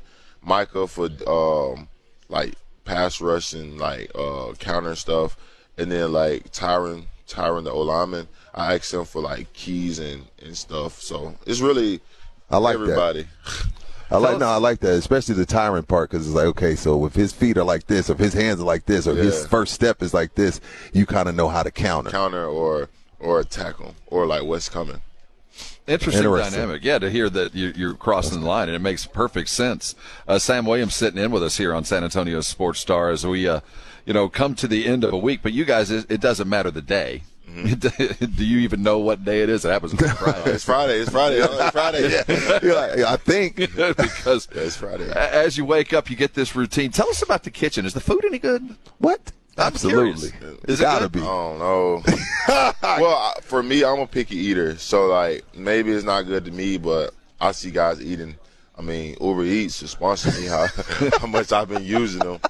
But, so, do you have a problem keeping weight on, Oh, or, no. or it's the other way around? No, look I at this can- guy's arms and his I- Well, yeah, that's for- what I'm look at saying. his wrist, like and for his this hands. Last week, um, I was out in practice for three days. I gained like six pounds, so it's like it's not hard for me to lose or gain weight. It's just like whatever I feel comfortable. Well, uh, as you get older, it gets a lot easier to gain. trust me. So take us back to draft day and the Cowboys call your name because I know a lot of times when guys get drafted by the Cowboys or traded to the Cowboys, first thing you hear them say is, "I grew up a Cowboy fan." It's kind of surreal. Take us back to draft day when you found out you're going to be on the team, the most valuable team in all of pro sports. See, I really didn't know much about the Cowboys. I didn't grow up watching football, so Wait, wait, wait, wait. Okay, I, well, we gonna get back to. So, what did you what did you watch? Did you play a different sport, or you just Yeah, didn't I watch played it? basketball. Okay. but I started playing football in twelfth grade, so like I really wasn't just Wait, all about football. But wait, Sam. Huh? you didn't So did start you- playing football till you were a senior in high school? Mm-hmm. And you're in the pros. Yeah, Yo, you different. Now, before Ole Miss, you stopped Yeah. off at a JC, right? yeah, junior college. Because like I said, I played one year, so I didn't have any Yeah, offers. right. But I had see, like I was this big dude, like my coaches said, Right. go get the ball. So like I was good at that. Like I didn't. I played nose guard and tackle. I mean, in co- I mean, in high school. Like, Mhm. and I was faster than everybody on line. So he'll just say, go through them or go around them and go get the ball. And I did that. And then JUCO, they seen potential at me. So I went to Northeast mm-hmm. Community College and I played linebacker the first year. Had a good year. And my coach was like, I feel like we're wasting your talents. Get on line and go get the ball. Then I had like 17 sacks, and then every SEC school. So like Ole Miss, at Ole Miss, they really kind of did the same thing, like just go get the ball. But like More got- technique. yeah, when I got to the Cowboys, that's when like I had to like stop, think, learn technique, Mm. like and like learn how to fit into a system. Really, But were you excited that you were? I mean, first of all, excited. Oh, you. I'm sure you wouldn't care where you went, but what was it like being drafted by the? You. I mean, you see all this. Like it's a little bit different, right? You know, you know than the rest around the league. But so, what was it like getting drafted by the the Dallas Cowboys? Cause I, I met Jerry, uh, Mr. Jones. Uh, so, I mean, he was just telling me like he'll love to have me, but like another other teams told me like the Green Bay Packers and all that. But like Texas, I was like, dang, I ain't never been to Texas till I had my official visit with the Cowboys. Like, never been to Texas. Wow. And I like they say everything bigger in Texas. Then when I, I that night I went around, went downtown. I was like, man, I gotta come to Texas. Yeah. And everybody, everybody thought I was, and I was like, I don't. It don't even matter to me. But then when he called me, actually, he he called me like three times. He called me like three times, but I didn't have service. So uh, the coach, the coach, he said, "Pick up your phone." I said, "I didn't get a call." And then Oh, my so my coach called me, Uh-huh. and then he handed the phone to Jerry Jones, and he told me like I was selected. So it was a pretty cool Wait, experience. Sam. So they're trying to call you to tell you they drafted you. You didn't have service. No, I didn't have any service. Wow. It was in Mississippi in the woods. Oh, okay. this is still the most nonchalant draft story I've ever heard. Like, you know, he called me a couple That's times. when you I know pick it up, and here we come. And and then you have the breakout year. You have the year that uh, everybody hoped you would. Did you expect to have the year you had? I wish I had more, but I feel like patience and time will tell, you know? Right. Because I, I, I mean, I know my potential. Like I said, like right now, I'm just working on being a better me and being a pro. And once I get that down pat, I'm being the same conversation. Micah, uh, Myles Garrett, and all the greats be. I heard that. I know I Speaking am. it to existence. Nah, it's gonna now, happen. Yeah, but I know Micah kind of let the cat out of the bag that you told him you wanted to get double digit sacks this year. What did he tell you when you told him that? He's I can do it. Like, so that's why I put in extra work. Like, everybody be in their room. I'm in there watching film. I'm in there learning new techniques and stuff. So it's just, I got to go get it this year, you know? It's not going to be given. Hey Sam, uh, great first year, but to those who Great have that story. kind of potential, great things are expected. Uh, good luck to you, man. We bid you good health. Work hard, baby. We Yes, look sir. forward to seeing you on Sundays. Absolutely. appreciate. Sam Appreciate Williams. you, Sam. Williams. Yeah, that defensive end out of Ole Miss, Dallas Cowboy on I the edge. take these Thank- off? Yeah, Yeah, you're good, you man. good, man. Appreciate you are now released to go back and do your real job. Thank you so much for stopping by, Sam. Appreciate you, Sam. Have good uh, luck this season. You know, I, when I was a young man, I dreamed of to being built like that. He's a unit. That that He's a the unit. is the proper term. Yeah, for the way and the wrist. bear claw mitts. Wrist. He said, oh, I didn't play football I didn't I was a senior football year. till I was a senior. And then he went to JUCO and got 17 So- sacks. That's when you know, like, there's sometimes God just says, this is what you're going to be. Now, I would, you know, the thing about that story is if he was growing up in, say, in New Hampshire, I would get it. He's in Montgomery, Alabama. You're going to tell me all of these coaches never noticed that and said, hey, Well, he was you- hooping. Well, he said that, but I know how coaches cross pollinate and come and stand in the gym and go, hey, uh, you ever think about playing defensive end? you get tired of, of those 7 Well, no, they had him at nose tackle first. Yeah, so, like, hey, maybe that's exactly had why. nose tackle. Some guys are completely blessed with great opportunity. Hey, we've got a lot to kind of sum up as we're winding down. Um, in about 15 minutes, we're going to hear from the both the owner and uh, the head coach of uh, your Dallas Cowboys as we reflect on uh, Dallas Cowboy Camp 2023 and San Antonio Sports Stars role in that. So we're going to sum it all up. But before we do that, I want to thank all of the great people that helped us get here. Uh, AA Best Bail Bonds, who's been a part of this uh, training camp coverage since I started here at San Antonio Sports Star. And it seems like Southern Recipe Small Batch Pork Rinds has too. And next year, we're going to just ship up several cases of those. And Texas Cheer Liquor and all the good folks out there, not only have you helped us get here, but you helped our nights uh, get a little bit. All right, Rudy, I got some questions for you. I'm As, listening. as we have witnessed this football team and we watched Sam come and go, and my He's- gosh, I- six four, the thing is, you sixty out of granite. There's there's some people that you have to see in person. Because like if I say you, well, he's 6'4", 260, you kind of just kind of blow See, it the off. The thing is, I too have been six four and two sixty. I didn't look like that. No. My 260 was distributed in an entirely different way. Yeah, yeah, So yeah. with that in mind, biggest dude, the dude that you walk by and went, "Holy crap!" Now, like Tyron, Tyron Smith. Tyron will always be. To me, it's Tyron. But I, when I saw Wale- Matt Waletzko yesterday, I was like, and I know RJ was telling me like his nickname coming out of college was like the Mountain or something. He's as wide.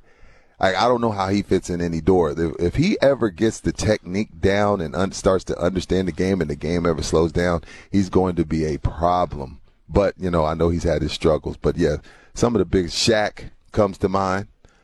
Um, Boban, of course, I throw Well, Boban in there, but just like as far as Here. like just regular dude, I'm like just talking about here on this field. Oh, Tyron, So, Tyron is uh, still Tyron, man. Because the thing about Tyron is there's no his, there's no gut. And- like that's not no gut. That's like mm, uh, he's a muscle bound refrigerator. He's a big ass Samsung refrigerator, but lean. and big his arms you you just never get over. Okay, who's the who's the guy that you saw? And Brandin Cooks, I didn't get a chance to see him enough to put him in this contest, but fastest dude you saw moving. Like you, you looked down and went, "Wow, that looked different." Deuce Vaughn. Deuce Vaughn, yeah. It was Deuce Vaughn. For me, No, I, I, I, I watched a lot of practice. Spent four hour, four or five, doing two, three hours a day out there. Watched a lot. Though it seemed like Deuce. It just it seemed like his feet aren't even touching the ground. when I think back at the different training camps, when you know camps tend to run together, Right. So you have these certain moments that that's what this camp will be remembered for. And I tell you, I'm gonna wa- I'm gonna leave remembering two things about this. What's camp. That I was unabashedly awashed and a part of this Dak lore. I am now. I understand it. Oh I Oh my it. God. I'm not saying I'm all in, but I get oh it. my God! You see I in it. your in your promo, you told, "Hey Minix, make sure you wipe that lipstick off of Dak's cheek." But now here, here you put I get lipstick on the other I side. sat in front of him for 15 minutes and looked into those dreamy eyes. And uh, no, he- there's there's something about this cat that I just is not quantifiable until you're actually there. But he didn't compliment your jacket. no, he did not. He did not. And see, this is what and, that, and See, I, Ru- Jason Minix was trying to pick. A he was no Minix was trying to make fun of me. Yes, he was. And Dak was like, "Actually, dude, I like it." In fact, he liked your jacket and also was uh, uh, very complimentary of El Volcan and the tacos that have been delivered into the quarterback room for the last several years, and told us that he in fact does eat tacos. But, you know, he said, he, but, but he said, "Hey, it's not every week." Yeah, see, a typical Yeah, right. he can't even admit to having a taco Yeah, without right. having to go sweat it out. Yeah, Who's Dak's be- a unit as well too. Who's going to be the backup quarterback? You know, you and RJ got me thinking about this. You know, uh, all of a sudden, y'all are giving up on Cooper Rush. Like y'all forgot that he went four and one last year. Look, first of all, if it if it comes down to backup, even though Cooper went four and one, the season's over. At some point, they're going to catch up to you. Now, Will Grier can make plays with his legs. I've see him seen get that I've bucket him- yesterday? I've seen him in practice. I've seen him move out of the pocket, but I'm still rolling with Cooper Rush. I've seen Cooper Rush in live action. Cincinnati Bengals, like winning real games against real teams. Like what I'm seeing Will Grier do, uh, guess some guys that probably not going to even make the team. So no, Cooper Rush is the backup quarterback, and he and he should be. Zack Martin, will he make an appearance in Oxnard at all? No, Will no. Zack? He's gonna play hardball for a little bit. Will, will we see him game on? I hope so. I, I hope so, Rob, because again, I don't care who's running the ball. We talking to all like you know, I've been talking about Malik Davis. I've been talking about that. So um, hopefully, if, if uh, Zack gets back, if Zack doesn't get back, it ain't gonna matter who's running the ball. You can go get Emmitt Smith. Now, obviously, the backup running back is on the roster, so that's not the question I'm trying to ask. because we, you know, it, I don't think we'd even be having this discussion if there wasn't the PED suspension coming for Ronald Jones. You think it'd be Ronald Jones? I think not Malik Davis. What are you trying to pick well, a fight? I'm just- you see, you say I'm trying to pick fights. This is the second time today you trying to pick a fight with You me. saw him run yesterday.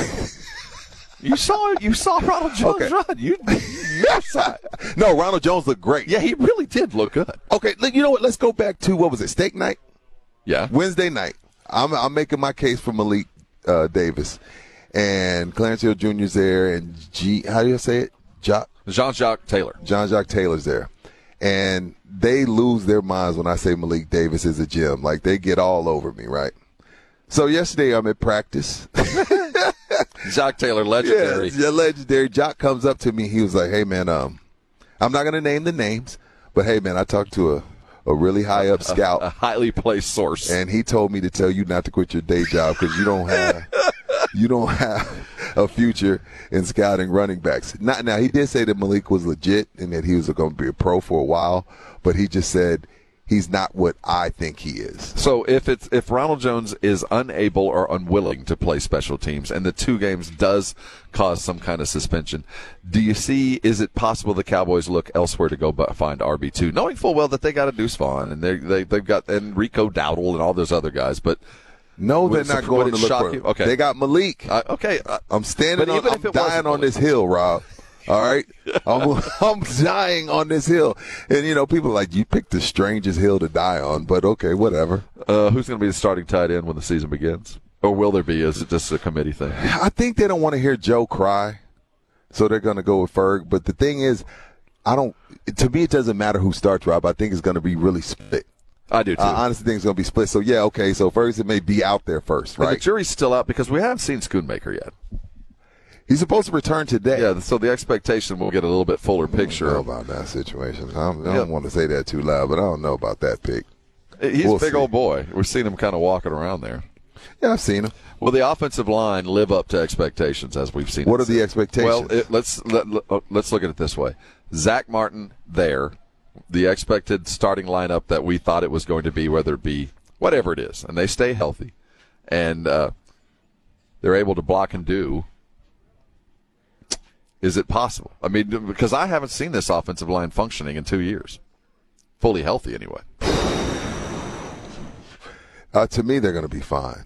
I don't. I, I mean, I know we were talking about this on steak night that oh, the offensive line was horrible. That was another reason why like I didn't see it that way. Again, my eye for scouting talent isn't that great, but I didn't see the offensive line playing that bad. I mean, you still like how do you how are we saying the offensive line is bad when they had the number one offense? You can't have the number one offense when Dak's starting if your offensive line is bad.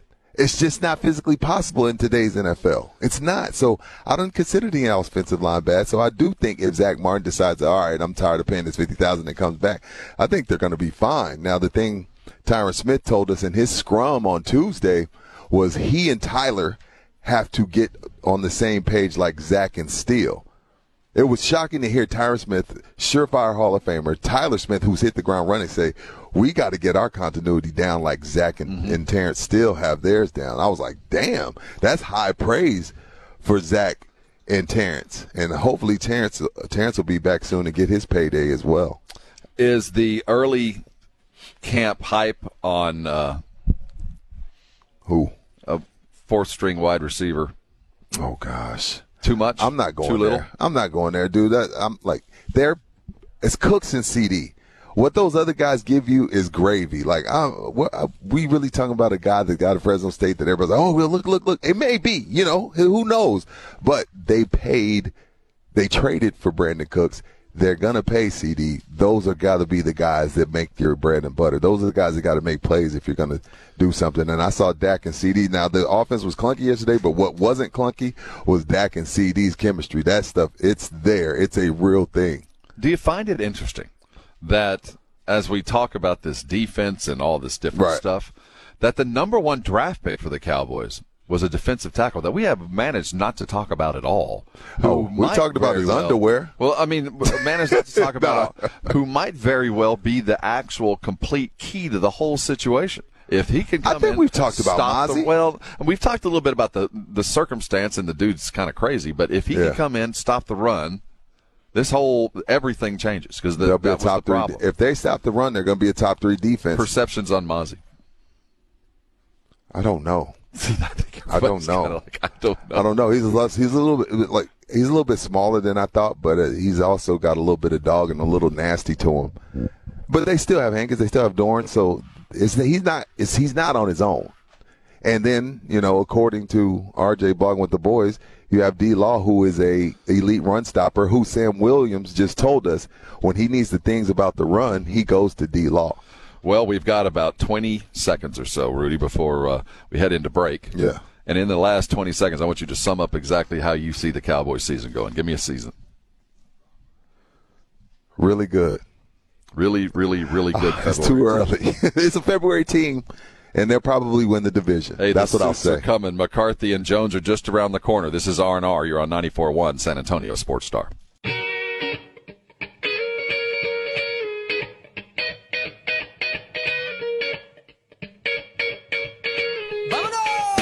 We're glad you're here. Welcome on to San Antonio Sports Star. We'd like to welcome on Jerry Jones, the owner of the Dallas Cowboys, the host of this big party that we come out to every year. Well, we're going to the favorite folks of this cowboy. Uh, all of our great fans in San Antonio.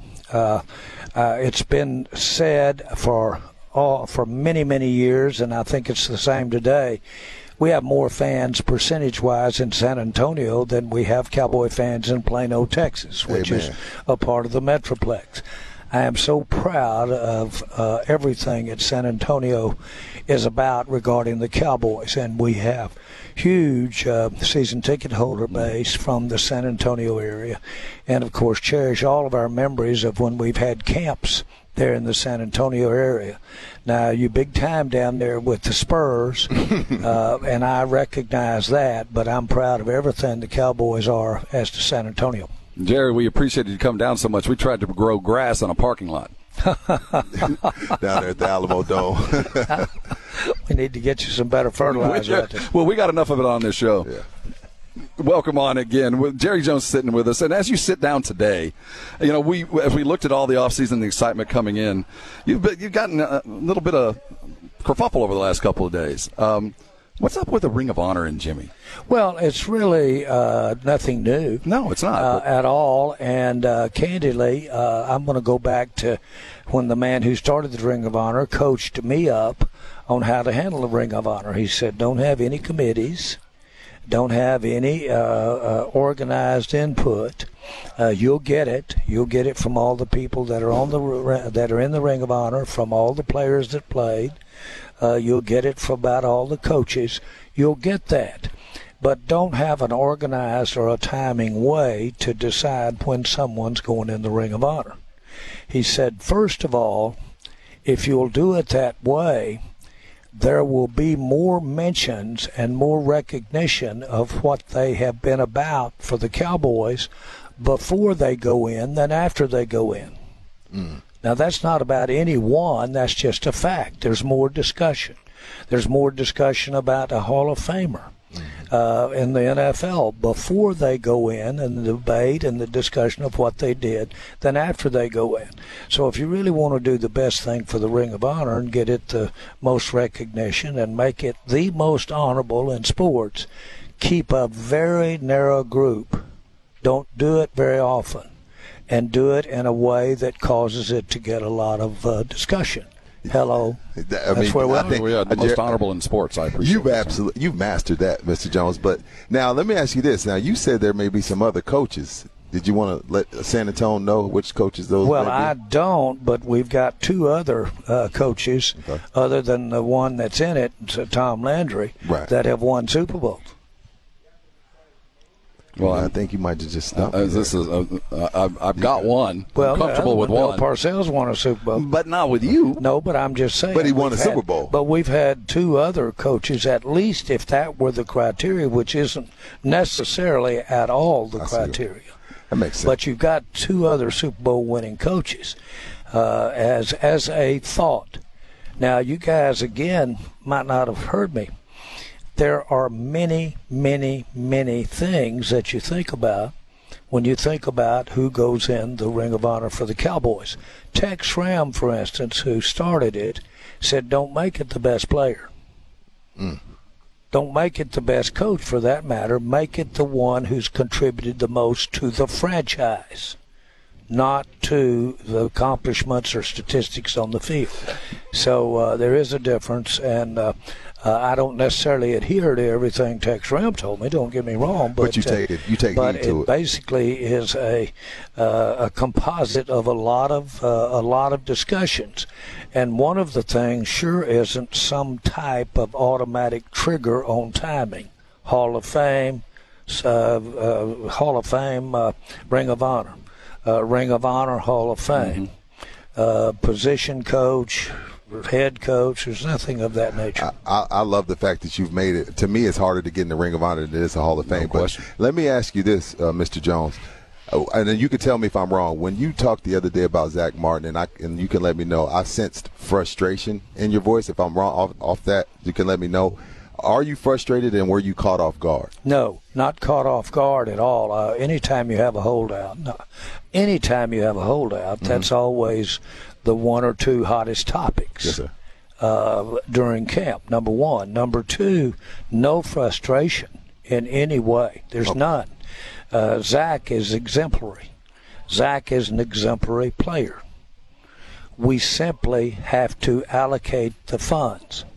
Uh, uh, Zack's been very fortunate in that we drafted him very high. So as an interior offensive lineman, he's had the highest pay as rookie that you could put, really. Yeah.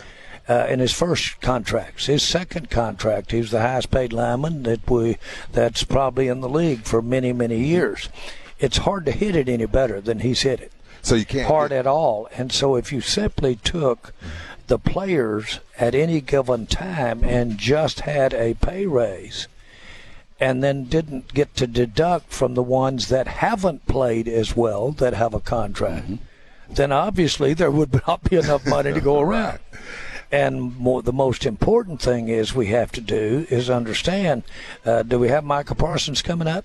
Absolutely. Okay. Do you are you sitting here? Do you uh, uh, just go on and on and on? Lamb coming up? Of course you do. And you say, well, uh, but still, uh, that's all supposed to be taken care of. At the end of the day, as everybody listening knows, the buck stops when there's no money in the account I'm very aware of that. and we all are aware of it. And so you also don't have that happen to you suddenly. You need to be looking ahead a little bit. Uh, that's what this is. Absolutely. And so, uh, uh, as far as Zack's position, that he's the best lineman in the league, uh, I agree with him. Uh, whether uh, three or four others might say, well, not quite, but he's one of the very best. And my point is, we have an agreement. We're fortunate to have it. His teammates are. We're fortunate to have it. We just don't have the money to make an adjustment, period. And so, what's the alternative is for uh, us to just deal with reality of where we are. Well, what's the conversation level like with him? Uh, j- just generally with uh, Zack Prescott, I mean uh, Zack Martin, it is nothing but respect. It is a. Uh, by the way, his his demeanor is total and complete respect, and so uh, that's what it is. It is not now. Do we continually talk every day in every way or what have you? No, not at all. Uh, but uh, I visited with him about this very carefully, and uh, uh, we have uh, he has uh, at least our understanding of where we are. But the uh, uh, penalties of not playing are not playing. And there's no getting they're, around They're those. enormous. Yeah. They're enormous, and uh, so uh, you look at that. That's why you have those agreements. And by the way, you can't just replace it with a piece of paper. That if either party decides they just don't want to do it a year or two from now, what have you got? Just another piece of paper. Right. So you have to go by that when you sign it, you're going to do it. I, I, I missed, the thing uh, with contracts, you got to abide by them. You got to abide by damn them. things. They get in the way a lot of times. If you don't, it's hard to get another contract because if you don't abide by contracts, you don't have anything. I agree with that. Now, you know, this is, you know, big boy football. We play the blame game, and you're the Cowboys. With Coach Mike McCarthy taking over the play calling, we like to say, okay, well, who's next in line if things don't go right? Is Mike McCarthy on the hot seat this coming up season, depending on if he makes it farther than the divisional round or not, or NFC Championship game, Super Bowl? Is that even discussed? No. It's uh, you. There were two questions there. Yes, sir. Is he on the hot seat with me? The answer is, or with anybody, if not me, no. Okay. No.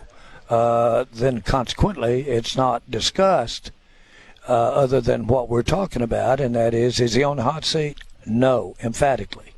And so what we're doing is, uh, we think, a real improvement uh, because we're getting the asset of his experience and his ability to inject some new things.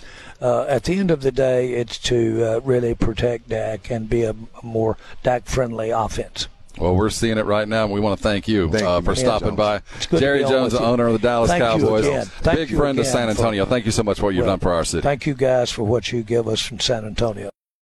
That was Jerry Jones joining us uh, earlier in the week here on San Antonio Sports Stars. And what, one of the things that strikes me every year, Rudy, is how excited this guy is. This billionaire that owns a 150 foot yacht and could travel and do, and comes and he spends this week hanging out, talking, and being a football owner. Yeah, definitely a football owner, but it's definitely um, a more of a, a business minded Jerry this year. Don't get me wrong. I mean, we had the opportunity to hang out with him, and he was having a good time with the media out at Nobu. But this whole Zack Martin situation and then the Jimmy Johnson situation kind of not has him upset, but has him in like, hey man, this is what it is. This is what we're doing. I don't have the money. I'll let him in when I say I'm gonna let him in. There's other cut like so. Yes, while Jerry's uh, he's always gonna be here having a good time, and he you know he told the media what was that? Um, I don't remember. It was earlier in the week. Hey, I still get the chills when I walk around Oxnard, and he says he remembers when you know if he first met Al Davis out here. So still a great time, and it's always a good time hanging out with Jim. You know, he uh, I've been here with broken legs, with right, with with Kellen Moore, uh, holdouts from Zeke. I've been here when uh, business as usual. Uh, so this is just you know just another year. If controversy wasn't here, I, I don't think Jerry would have any fun. I think the controversy was, is what keeps him going. Hard knocks been knocking around and all this kind of stuff. It's just been a, a another typical, if not uh, extraordinary year. Uh, Mike McCarthy, on the other hand, uh, this is a, I, I, this is a very different training camp for him. Yeah, he's been uh, install, install, install, getting on the same page, trying to get work in. Really, over the last couple, would you say more confident? For sure. Well, we're going to talk with the very confident and excited Coach McCarthy next. This is R and R. Mike McCarthy coming your way. Here is head coach Mike McCarthy of your Dallas Cowboys sitting in joining with us for the first of what will be. I would we were doing our count, coach, uh, of 18 visits as uh, you will join us every Friday morning. Like, nah, brought let's to you get by, up- let's by get up to AA 20. Best Bail Bonds. Yeah, that's what I'm saying. I said a minimum of 18 visits. We're just beginning it. And as before we dive into stuff, uh, good to see you again, coach. Looking good. Glimmer in your eye as always. Absolutely. I mean, it's training camp. Um, you know, this this is the best place you could possibly have a camp. So everything's going great. Absolutely. Team's staying, you know, relatively healthy. But no, I'm How are loving, you feeling? Loving it. Has- oh, I feel is it- great. Yeah, is feel it- great. Hadn't you know, no jet lag yet? No Jet lag? No, No, you know what I mean. Where you start feeling like what day, what day is it yet? None yeah, of those. you know, camp is you know you're trying to you know just maximize everything you can here because you know you know you're on a limited time with your players, but you get to train in this space here, and there's nothing like it. So we can we can go full speed. In our business, you know, we get up early, uh, and you start living with this internal clock. You know, I know at, uh, there's a certain time of day I'm supposed to be doing something. Have you hit that with the camp? Like it is, it is seven fifteen. There's a camp, there's a meeting I got to be at, and I know where I need to be. Have you found that rhythm yet? Well, I'm, I'm an early riser, uh, so you know the, the mornings are I love. Um, the, the nighttime is the part that you know it always takes you a while Right. to get into a rhythm. You know, because this is the our offensive staff. This is our first time going through it together, so you know we're spending a little extra time at night than than we probably like to, but um, it's just kind of where we are. With you taking over the play calling, did you get as much time to decompress as you normally do? I know the last couple years I talked to you, you kind of take that time away, Mm-hmm. kind of get away. Were were you able to still have that time to yourself and to the family, or did you have to get right back to work? Well, um, I, I, I did. I had great family time on the break, um, and but I spent a lot of time going back and just making sure things I've done in my past. If uh, you know a couple wrinkles that I wanted to bring in, because you know I, I think just like everything, and I've done it every year. you know, you, you have a system, you have a scheme, you know, evaluation, implementation, you're building it, building Right. it. Then you have the draft, you know, and then you get a Deuce Vaughn and then Brandin Cooks. Do we have enough, you know, so, you know, Turp, you know, Turpin. So, I mean, just making sure, you know, bringing some new ideas. So, you know, we, we have some wrinkles that we'll put in later um, that, that'll come out of those, those conversations. But, you know, so I've always spent, you know, pretty much the first two weeks because your head's still in the football. Right. You, know, you go on vacation, so you're still into it. So, um, but it was fun. I was watching old beta camp tapes and quarterback schools from the New Orleans Yeah. Saints, and so I, you know, I, you know, Well, I, you know what? During the, one of the Mojo moments the other day, I saw and I was like, "Wow, this is different." Terp, the lateral, yeah, I saw Terp and Deuce in one of those packages. Talk to us about Deuce and Terp and what the type of weapons, because you know, CeeDee was asked. CeeDee was asked, hey, he feels like Terp is one of the best kept secrets. It's going to be hard to keep him off the field. yeah. I mean, Turp, Turp, you know, uh, I, mean, I love that guy. I mean, just the way he came in here last year, because you know, Yeah. this is when he arrived here in, in middle of training camp. So, uh, but you know, has tremendous ability. Um, he's just so dynamic with the ball in his hands. But you know, you know, we're still developing him as a route runner because I mean, his, his ability to. I mean, he's got an incredible stride, and he's you know he's probably the quickest guy on the field too. So I mean, his his combination could be lethal. Um, but yeah, we definitely want to get, get, get have more involved than just playing the normal rotations at receiver. You know, we don't want to be in packages where we have to identify, you know, every time he goes in the game, it's here. So, you know, if he can play in the flow, which he is right now, um, which is different than last year, just playing the flow of the offense, it'll, it'll give us a chance to, you know, move him around and, and just play Do some different speed, things, which I yeah. think will help him on those specialty plays. Uh, apply that same thought process to your your running back, to Vaughn. Well, our running back room's different. You know, Yeah, I mean, so, uh, my, you know, my first three years here, we, we had you know we had two dynamic runners. We had two number ones. So Right. I mean, and, you know, you look at the 2020 you know version of the offense. You know, our, you, you look at the numbers we ran the ball. I mean, you know, they had to go up. I mean, that was the you know number one focus coming out of that season. And so I, I thought we did a really good job. You know, using Tony and Zeke in 21 and 22 and.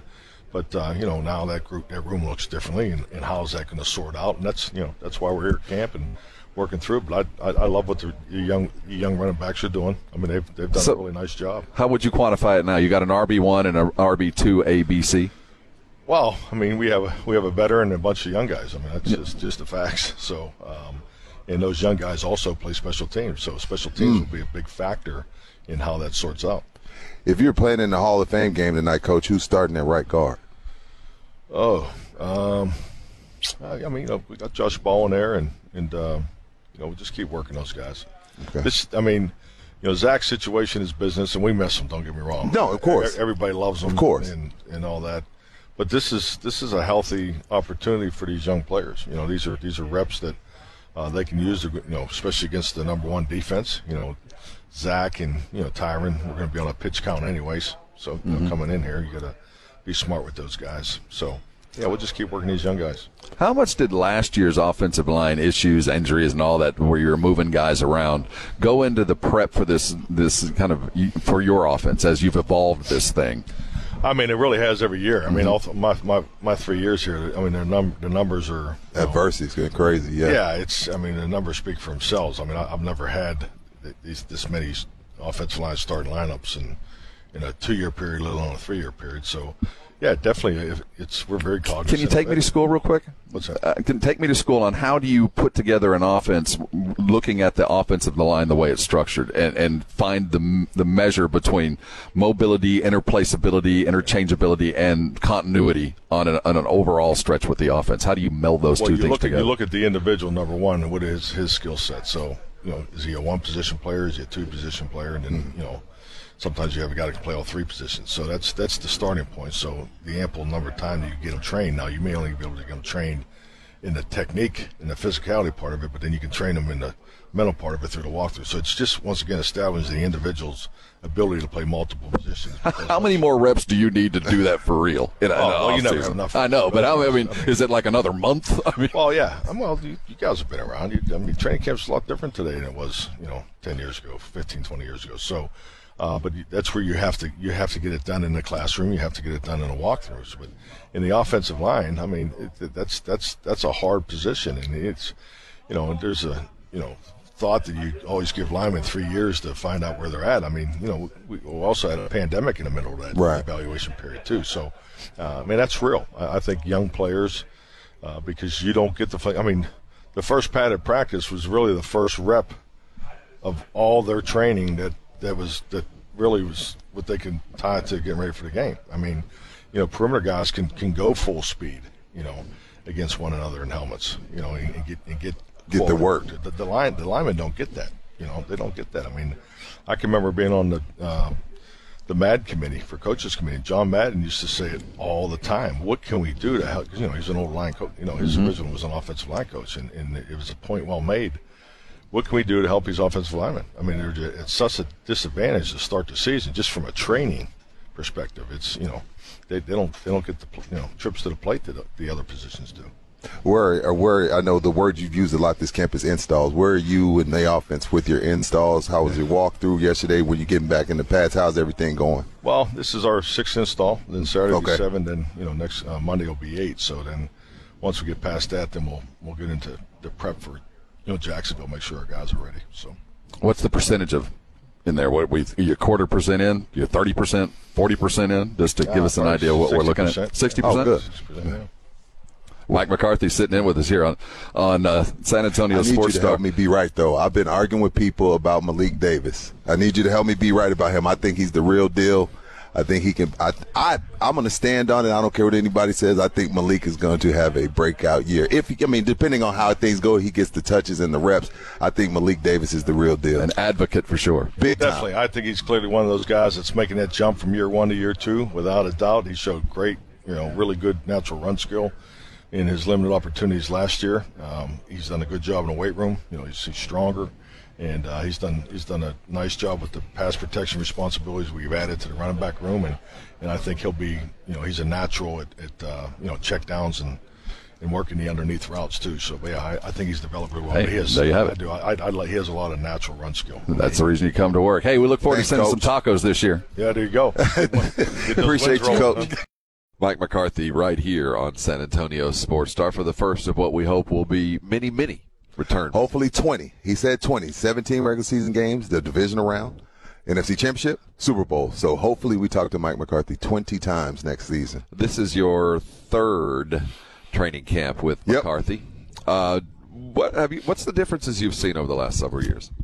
I, you know what? What's crazy? Like while he's more laser focused this year because he's took over the play calling, he's actually, and I think that's why guys play for him. He's the same guy. He pulls no punches. He is, and I don't think it's a negative connotation on it. He's a players coach, and when I say players coach, I don't mean it in a way like ah, come here. I mean in a sense of like he treats them like men. He he lets them do what they're supposed to do. Like, hey, this is your assignment. Go and do it. He trusts them to go and do it. You know, he knows all the right things to say with right buttons to push. Has he gotten it done yet? No, he hasn't. But I mean, there's a lot of coaches that haven't gotten it done. So to me, the reason why I feel like these guys play for him as hard as they do is because he hasn't changed. There's a lot of camp left, and there's a lot of preseason left. Yeah. this is the time we normally are here, and when we leave. Uh, last year, I remember leaving thinking this was a pretty good football team that they should go a fairly long. This is a. February team. And this is, I continue to think that. And I think that they've taken the right steps to do just that. Right. Now, what happens between now and then, we'll wait and see. And this is Zack Martin thing as we close down our AA Best Bail Bonds training camp coverage brought to you by Southern Recipe Small Batch Pork Rinds and, and Texas Cheer Liquor, who have just, my goodness, we want to thank our friends for helping us get out here uh, yet again. I've, I've, I've, I've left this camp disheartened. I've left this this camp way too overly excited. I can see that. I can see that. And I've also left this camp and been completely wrong. But I, I, I agree with you here, and I think you have a subjective view as um, this is a February team, and it and as long as they don't screw it up, right, they will be in contention. Now they might run up against better teams, and there's a couple and, better. And you need some luck. Yeah. You need some, I mean, perfect example. I mean, you know, as far as San Francisco went with the Mr. Irrelevant, you need a little bit of luck. You need some things go your way. Well, we are about to break down this traveling road show and head. Thank you, Dallas Cowboys. Thank you, sponsors. and head back home. Uh, we will be joining you live in studio again on Monday. Uh, just a couple of minutes to thank Edwin and James Pledger and Ryan Sansalon uh, there at the building Uh, Ernie. Every Ernie who uh, guided the missile. Uh, what a great week of, of of work those guys put in. We're just the tip of the spear. They did all the work, and if you've been following us on the socials, you've seen exactly the kind of stuff we're doing. And this is just the beginning of the football season. And thank you to the Cowboys for this unlimited access. Yeah, things are sweet on the tennis courts, but it'll be nicer at home. Y'all be cool. Have a fine weekend. We'll see you on Monday.